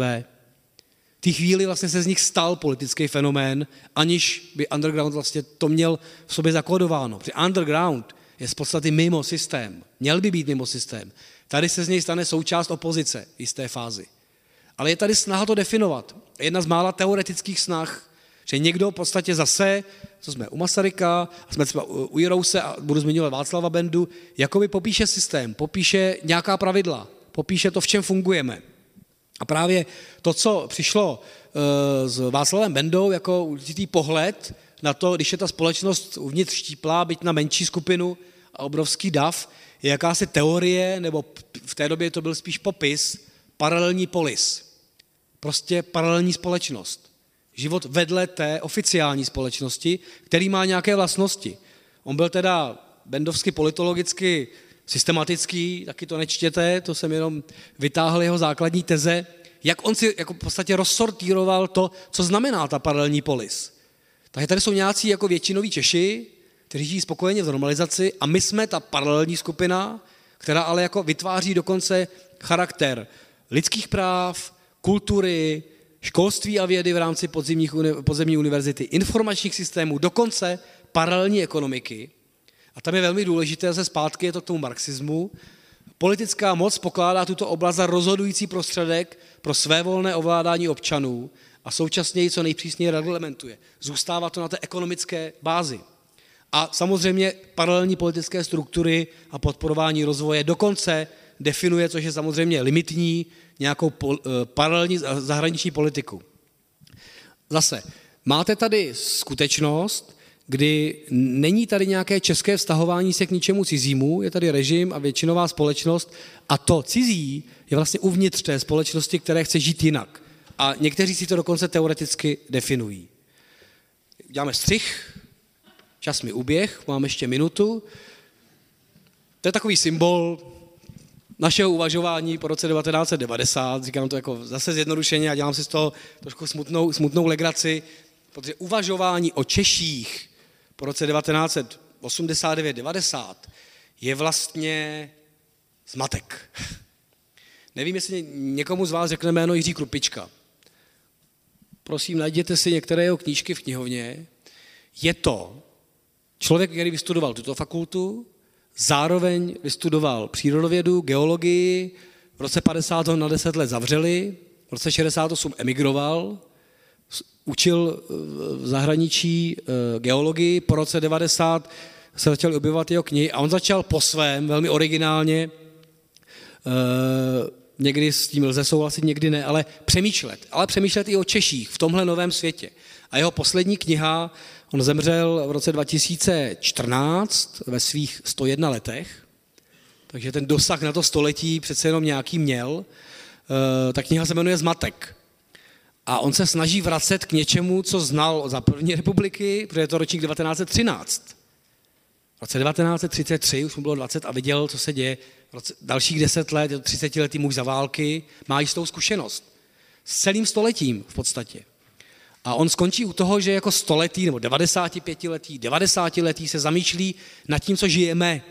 A v podstatě poslední knihu nazve Zmatek, ta předchozí se naštěstí ještě jmenovala Rozmanitost života, tak se to hezky, hezky, hezky posunulo. A říká tam, já říkám trošku zmateně už sám taky, ale jakési popisy věcí, které jsou velmi obecné a velmi jednoduché, není to žádná velká filozofie, ale je to spíš pohled přírodovědce na společnost. A tady jako bychom byli zpátky třeba u toho hrádla. Také jsou to ty jako čirejší myšlenky přírodovědné a nikdo toho člověka víceméně nezná. Ale když jsem si znova a znova jsem si připravil tuhle přednášku a říkal jsem si, koho dám nakonec. Bělohradského, někoho dalšího. A pak na mě vypadl, eh, vypadl Krupička, mimo jiné proto, že jsem si před x lety, když jsem dělal recenzi na jeho knížku, zatrhl jeden z citátů, který tam potom bude a říkal jsem si, že je to trošku mimo, že, je to, že on je zmatený z toho světa. Eh, první citát je o Češích. A je moc hezký a souvisí s každým společenstvím. Dostaneme se zase nahoru, když nezapomeneme ani na chvilku na dvě základní pravdy života. Společnost je založena na převaze slušných lidí na darebáky. Za B, pitomost je nesmrtelná. Číhá bez oddechu všude i v myslích velkých intelektuálů a dovede se rozbujet tempem rychlé rakoviny. A v tom zmatku, co žijeme, je tady jistá naděje, jako kdybychom to žili. V tom jakoby rozpolcení té společnosti. A ten druhý citát, který on napsal už v roce 2001, vyšlo to v roce 2002, takže je to 17 let stará myšlenka, která mluví s pohledem biologa, když se ještě v uvozovkách nic neděje. Evropa však stojí nikoli před možností, ale před určitostí trvalého a rostoucího tlaku neevropských přistěhovalců legálních i ilegálních. Možná, že v nepříliš vzdálené budoucnosti zatlačí právě tento problém do pozadí ostatní neřešené otázky a stane se politickou, právní, pozor, a morální můrou číslo jedna. To je napsáno před 17 lety. Žijeme to poslední tři roky, možná místy plagátově mediálně, někdo na jihu Itálie mno, mnohdy úplně, úplně jinak. A tenhle biolog, který měl zkušenosti se světem, psal, tohle přijde. Tohle bude věc a zároveň v tom textu dál je bohužel takové hodnocení, na to nejsme vůbec připraveni. Schopnost české společnosti reagovat je nulová, on to tam potom e, nějakým způsobem rozepisuje, popisuje proč, velmi se opírá o normalizační mlčení, o, o neschopnost vyjadřování názorů a podobně. Je to neznámý, neznámé jméno, a je to člověk, který dovedl ve svém čase popsat ten zmatek, který je nyní a zároveň definovat některé věci, které jsou vlastně na naší současností. Celou dobu jsem se snažil mluvit o tom, jak jsme prolétli to 20. století, o tom, jak se uvažovalo o Češích, nebo co jsme si možná fatálního prošli. Ale v jakém rámci přemýšlíme jako Češi aktuálně? Je to teda rámec státu a my se víc cítíme být občany? Jsou jako otazníky, to nejsou odpovědi. Je to společnost, to znamená, naše české přemýšlení je i přemýšlení českého Větnamce, českého Ukrajince, českého Slováka. Je, je to to české? Kde je to české? Je to národ? Vracíme se zpátky k těm sdíl, sdíleným vzpomínkám. Existuje to ještě? Nebo se k tomu vztahuje jenom někdo během finále v Naganu na, na náměstích, protože vlajku vytáhneme jenom když dáme gól. A už to není tak často, bohužel. A nebo, tady mi chybí s, ale je vědět, že s tím máme problém, systém demokracie. Jsme schopni se k tomuhle vztahovat jako, jako k naší identitě? Co z toho všeho je naše identita, v které vůbec přemýšlíme o těch věcech, nebo sami, sami o sobě? Jinak řečeno, když tam jsou ty hezké eh, turistické značky, uh, přemýšlíme o tom vůbec? No, máme tu potřebu o tom přemýšlet. Jenže bez toho, abychom trošku věděli, co jsme zač, nebudeme vidět, na co reagujeme a hlavně proč na to reagujeme a nebudeme schopni nějaké, ani jsou náležitosti v daný moment. Ať tak nebo tak, začali jsme Tomášem a otázka je, skončíme s Tomášem? Budeme se pořád v tom rámci identity v roce 2018 eh, s mávátkama v říjnu, eh, kde se všichni sejdeme na letný, nebo kde eh, vztahovat k republice z roku 1918? Jako jsme my ti, kteří jsme potomci těch, kteří založili tuhle republiku. Nebo se změnilo v tom století tolik, že vlastně se moc není k čemu vztahovat a za období delší, než byla první republika, jsme my sami, my sami, nebyli schopni vybudovat nic podobně silně identitního. Od roku 93, když to začnu teda, teda počítat, nemáme tady nic podobně identitně silného, jako jsme měli po roce 18. Čím to je? Nebo, nebo nám to nevadí, nebo je to jedno. Já nemám odpovědi. Jsem projel 20. století, projel uvažování o nás, o Češích. A na konci jsou i pro mě jako ohromné otázky hledání i vlastní identity v rámci tohohle, tohohle prostoru. Začali jsme mladým Tomášem, končím velkým Tomášem a zároveň jakkoliv jsem to teda přetáhl, mluvil svých 95 minut, tak jsem vlastně na všechno zapomněl. Nemluvil jsem o Jagonu Bondym a jeho pohledu, eh, nepadlo jméno Hejdánek, nepadl Peroutkův pohled na věc, nebyl tady Jiří Němec, ani Bělohradský, ani Milan Machovec jeho pohledem na Masaryka, Krylův kriticismus vůči české společnosti, Ivan Sviták s jeho provokativností, Karel Čapek z Čechy, Karel Kosík z 60. let, dnes, dneska eh, filozof Havelka, Petrův eh, Pithart a další s podivenem a vztahy s Němci, nebo Dušan Třeštík v rámci historické identity. Teď si vemte každé jméno a jedeme dalších 90 minut, protože to by bylo mnohem, mnohem, mnohem složitější. Takže bohužel, tím chci říct eh, vlastně poloomluvně, musel jsem být vlastně strašně selektivní. Musel jsem si vybrat i já, na začátku si dovolím kritizovat Masaryka, jak postavil ty, ty, ty kameny a já jsem si vytvořil vlastní. A tak to s námi bývá. Díky za pozornost.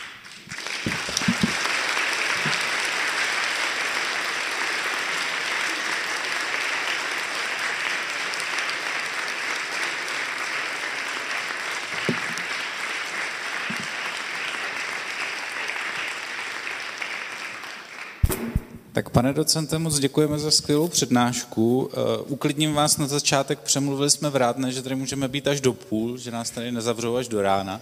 Uh, já bych se možná zeptal, protože, nebo začneme diskuzi, uh, vaše pozice je vlastně taková unikátní v tom, že jednak máte náhled na tu historii, jednak žijete v současné době, stýkáte se se současnými studenty a tak podobně. Hodně jste mluvil o tom, co v těch jednotlivých úsecích 20. století Eh, ti lidé věřili a co je určitým způsobem pohánělo. Eh, máte pocit, že dneska se v něco věří a případně v co? Mluvil jsem, mluvil jsem dlouho, tak odpověď bude jednoduchá, nemám. To je také zajímavá odpověď. Tak, máme nějaký dotaz? Tady, Máro, prosím tě, podáš mikrofon.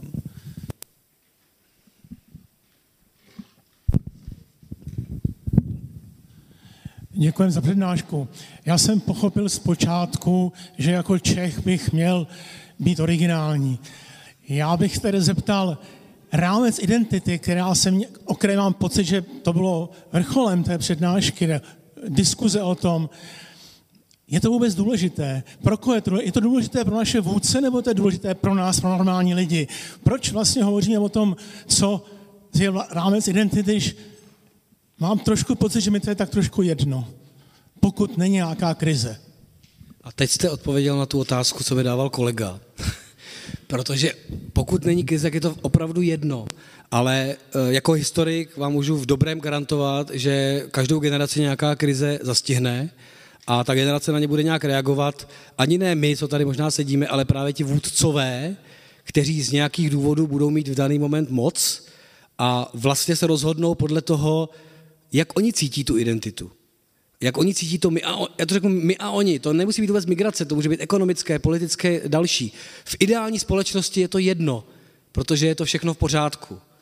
Jakmile přijde problém, my jsme toho teda zažili každých 20 let, tak je toto dotazování se. Ono to opravdu nemusí být jako identitně, není to každodenní otázka, Ježíš, co já jsem?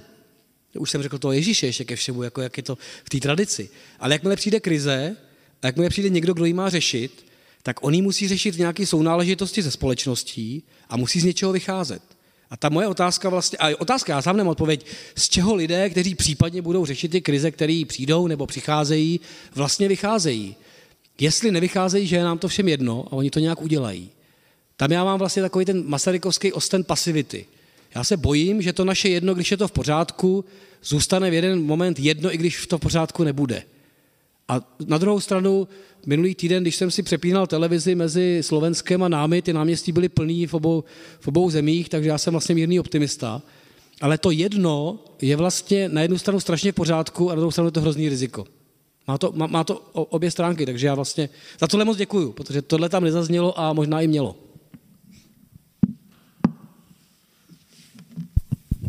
Tak možná dáme jeden dotaz z internetu. Eh, mají podle vás Češi nebo české myšlení nějakou slepou skvrnu? Něco, co považujeme třeba za dané, nevyvratitelné a proto o tom nepřemýšlíme dostatečně kriticky? Já myslím, že slep, o něčem vlastně navážu, nemusíme vlastně moc přemýšlet kriticky nebo nekriticky, v něčem je to jedno, ale tohle je naše slepá skvrna. To je naše největší slepá skvrna, protože my ho vůbec neznáme. Proto si ho může dát na tu nástěnku soukup, stejně jako já můžu věřit prostě Masarykovi ideály, protože ho neznáme, protože je to plagát. Eh, to není ten Tomáš eh, tady někde na úplném začátku, to není ten kritický člověk, který nás samotný provokuje, jako co jste zač. Co děláte dobře každý den v rámci svých maxim.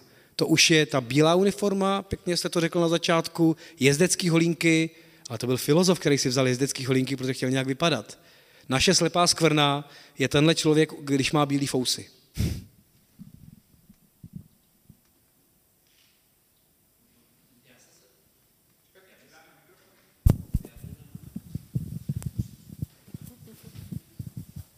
Já jsem teda jako první, co jsem chtěl říct, že mě ta uh, otázka toho českého myšlení nebo toho, co jsme Češi, tak mi připadá, že to důležitý je, protože bych tady navázal na pána, že si myslím, že ta že to důležité je kvůli tomu, že si vlastně, jak si ta e, národní identita rozumí jakoby poslepu, tak zároveň si i s někým nerozumí. Že třeba bych řekl, že třeba e, severani si nerozumí s jižany, protože mají jiné obchodní návyky, jiné tradice a když spolu začnou obchodovat, tak můžou dospět do nějakého konfliktu.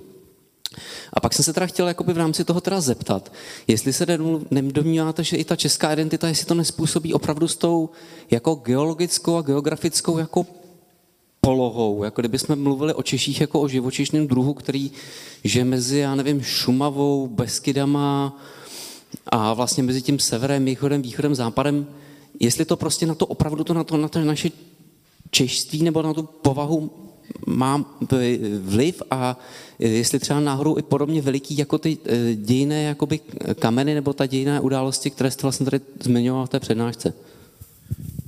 Myslím, že to vliv rozhodně má. Já bych to dokonce nazval jakoby syndromem české kotliny v, těm, v těch horách, kde se, já to říkám studentům, mám teď přednášky z 20. století, říkám, přečtěte si dobře posledně vydaný životopis Ferdinanda I. jako rakouského císaře, On když nastoupí eh, a musí pacifikovat rakouské země a ty zlobivý Uhry a potom píše svým bratrovi do Španělska, říkal, tohle jsem spacifikoval, s Uhrama jsem se dohod, jenom Češi chtějí mít furt něco vlastního, něco originálního a oni mi nejezdí na ty řízký sněmy a je tam furt něco jakoby, jakoby speciálního.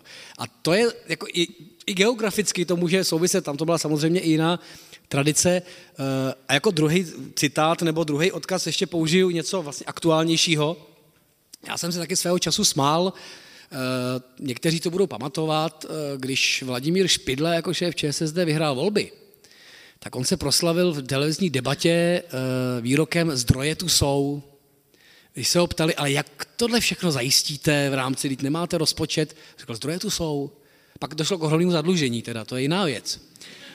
Ale já jsem s ním mluvil x let, x let poté, jako v rámci přátelské diskuse, a říkám, vy jste archeolog, vy jste zároveň nejen politik, jak jste to myslel? A říkal, no já jsem to myslel trošku jinak, než ty televizi to bylo pojatý jako ekonomika nebo něco. Tady nikdy nebylo špatně.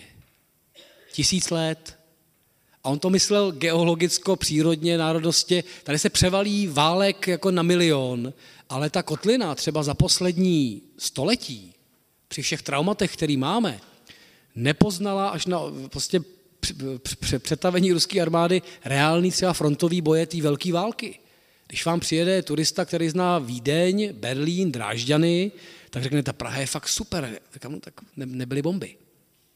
Ona, ta geografie v tomhle hraje roli. Kdybych byl patočkovsky kritický, tak říkám, zároveň se, je v tom ten syndrom přežití. Přežití prostě, když se vůči tomu silnějšímu cizímu snažíme uhejbat, ale já nejsem biolog, takže to, to nemám v takovémhle systému, já tam spíš hledám ty mentality, respektive jakoby způsob udržování se toho společenství naživu, když to řeknu takhle.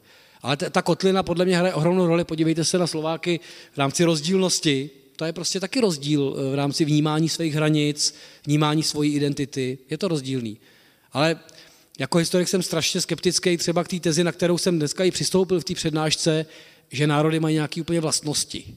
Oni mají spíš zkušenosti. Společen, národní společenstva mají nějaké zkušenosti, dle kterých prostě fungují. Já když před dvěma lety, pěti, jsem vyjednával v Kábulu s Afgánci výstavu, tak vím, že tam musím dokonce přiletět, musím vypít hektolitry čaje, oni několikrát poruší dohodu, protože jsou zvyklí vyjednávat. Já jsem pochopil pojem třeba lstivý Afgánec. Ale to není jako národní vlastnost, to je nějaká zkušenost toho cizího versus moje. A my taky máme nějakou zkušenost historickou, přenášenou nebo, ne, nebo nepřenášenou. Takže ano i ne. Jako biologicky ty hory určitě hrajou roli i v rámci přežití, třeba, třeba v těch letech.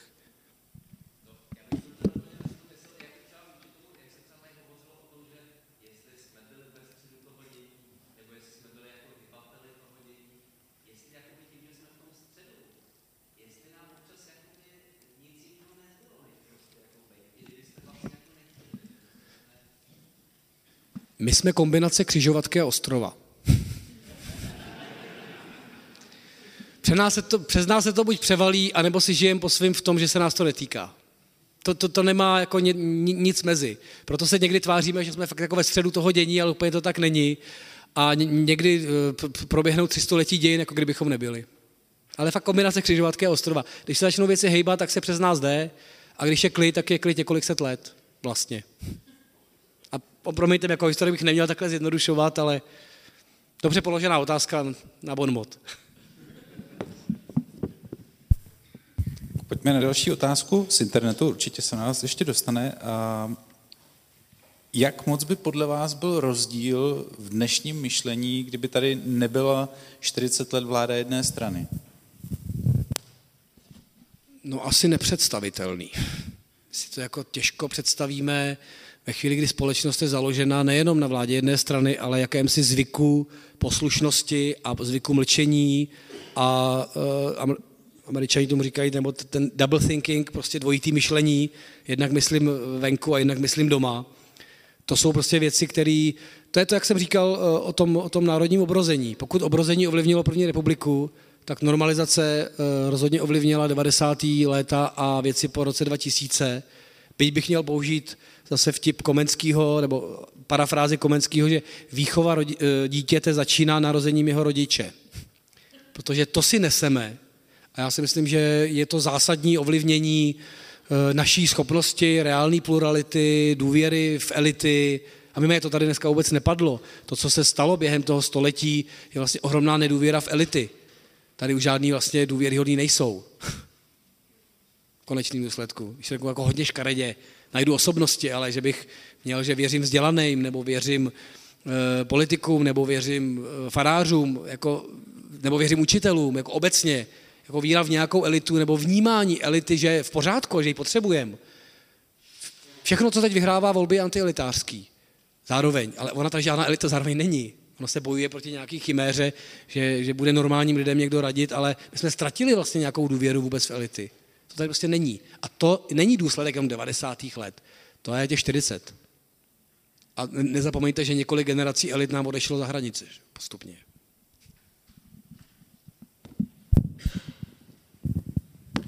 Dobrý večer. Já bych se ještě jenom chtěl vrátit k tomu Kohákovu vědomí sounáležitosti.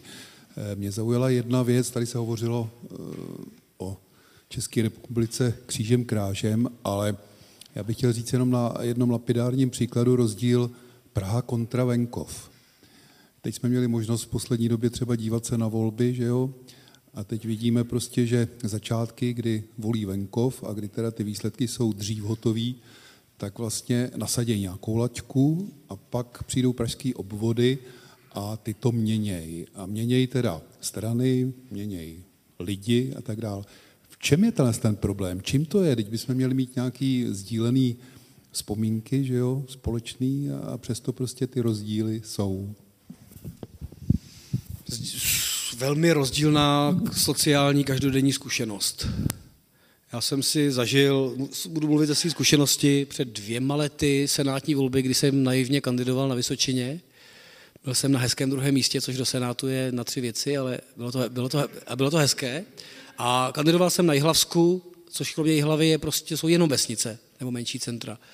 A pocházím sice odsud, jsem Pražák, teď jako prací, ale ta sociální zkušenost ve smyslu od výdělku přes uh, nějaké vidění světa, je to opravdu rozdílné. Tam nejde sounáležitost ve smyslu společných dějin, společného vnímání totality, společného vnímání 48. nehraje tak velkou roli, jako podle mě to hlavní slovo je nejistota z budoucnosti. Nejistota z budoucnosti lidí, co fungují ve městech, v nějakém společenství a vnímají, a když bude nějak, já se o sebe postarám, říkám takhle škaredě, a tím, co nejistota člověka, co má jedinou možnost jít ráno v šest prostě do té textilky a když bude eh, nezaměstnanost, co já se sebou udělám. Podle mě tam nehraje historie roli, tam hraje historie jako současnost velmi, velmi silně. Ale, abychom nebyli čeští, podívejte se, jak vypadají volby v Rakousku. Tam to nejdřív sečtou a pak se čeká na Vídeň. A prezidentské volby byly přesně to tež, kdy se v rámci Fan Belena čekalo, jestli vídeňské obvody vytáhnou kandidáta zelených proti, proti FPE. A je to velmi podobně. A, a Rakousko si nemuselo, neprošlo totalitou, není to nic podobného historicky. A je to jenom jiná sociálně ekonomická zkušenost eh, aktuální. Eh, nejsem sociolog, tohle je spíš ta sociologa jak dneska. Moje osobní zkušenost byla, že eh, ta každodennost těch lidí je úplně jiná než moje každodennost v podstatě tady. Je to, je, je to rozdíl. Ale říkám, ne, byl, byl bych špatný sociolog a nebudu jim brousit do řemesla. Ale třeba poslední průzkumy právě agentury Daniel Prokop, nevím, která agentura to byla, ale sociolog právě velmi akcentoval ten pojem nejistota. Že není i ty zprávy, rychlosti zpráv, co se na nás valí, vytváří jakoby strach podvědomý. A pak je míra sebe vědomí, že si s tím poradím, anebo víra, ať se o mě někdo postará. To můžu být klidně u té normalizace zpátky. A potřeba, starejte se o mě, protože si sám o sebe nepostarám, může být motivační pro nějakou volbu. A to už je jenom moje teorie, když on zdůraznil ten pojem ty nejistoty těch lidí. Ta může být velmi silná, to já to fakt nepodceňuju. Znám svoje rodiče, které mají základní vzdělání a prostě vlastně se svým způsobem bojí zítřka. Je to, je to, je to jiná, jiný prožitek. Tak máme čas už jenom na poslední dotaz, bohužel. Eh, zase z pohledu vás jako historika, z pohledu vás jako člověka, který žije v dnešní době, je něco, co byste poradil lidem, kteří jsou z dnešní situací nespokojení, něco, co může udělat každý z nás pro to, aby se to nějak aspoň trošku zlepšilo? Tak takovýhle rady jako v zásobě nemám. Já bych použil to první Masarykovský, eh, nebát se. Spousta věcí je ze strachu. I politicky, i každodenně. Prostě nebát se. Uh, oblíbeně řeknu nakonec, abych to trošku odlehčil, zase vztáhnu se k tomuhle plagátu. Já tam nemám ten vtip Norberta Lichýho, který jsem tady měl minule, když jste byli na Masarykovi, jak Masaryk má nebát se a nekrást. A Norbert Lichý tam má toho anděla, co je v nebi u toho Masaryka s těma křidílkama a ten anděl říká tomu Masarykovi, bojí se a kradou, ale jinak si vás váží. Pane docente, moc vám děkujeme. To je sice z dnešního večera všechno, milí posluchači. Příště si ukážeme, jaká kouzla a klamy si na nás občas nachystá naše vlastní mysl, ale ještě než dnes zamíříte ke dveřím posluchárny, mám na srdci tři důležité věci. Za prvé doufám, že se vám tenhle večer na FFUK líbil. Myslím, že pozorovat, jak se s námi některé přístupy a problémy táhnou napříč dějinami, je zábavné i děsivé zároveň. Pokud to pro vás byl s námi příjemně strávený čas, zvažte prosím možnost podpořit naše úsilí o další skvělé přednášky a stát se neurazitelným BI patronem na adrese patreon.com lomeno neurazitelný. Nikdy vám to nezapomeneme. Za druhé se sluší připomenout, že v popisu epizody najdete odkaz na video celé přednášky, ve kterém uvidíte i precizně nachystané slajdy pana docenta s mnoha dalšími citáty a myšlenkami známých osobností našich dějin, bez čehož se audioverze musela bohužel obejít. Ale hlavně na YouTube nám můžete nechat komentář, jak se vám přednáška líbila, nad čím vás třeba přiměla k zamyšlení, jsme totiž ohromně zvědaví na vaše podněty. A hned o kousek níž v popisu epizody je link na náš web, kde najdete spoustu zajímavých odkazů k přednášce, nejlepších citátů a dalších libůstek. Ostatně na našem webu neurazitelný.cz bych vás moc rád uvítal ještě z jednoho důvodu. A tím je pozvánka k odebírání našeho neurazitelného newsletteru neboli Neuramailu. Jeho prostřednictvím se totiž s předstihem dozvíte o všech našich akcích, rozhovorech a dobrodružstvích s náskokem před zbytkem světa. Abyste se s námi mohli hned vydat na příští cestu za novým poznáním a být přímo u toho, nebo třeba přispět zajímavou otázkou na hosta. Jsme moc rádi, že nás posloucháte. Nezapomeňte, že svět je sice rozbitý, ale možná to půjde opravit. A moc se těším, až se opět setkáme v posluchárně na začátku dalších večerů na FFUK. Mějte se nádherně.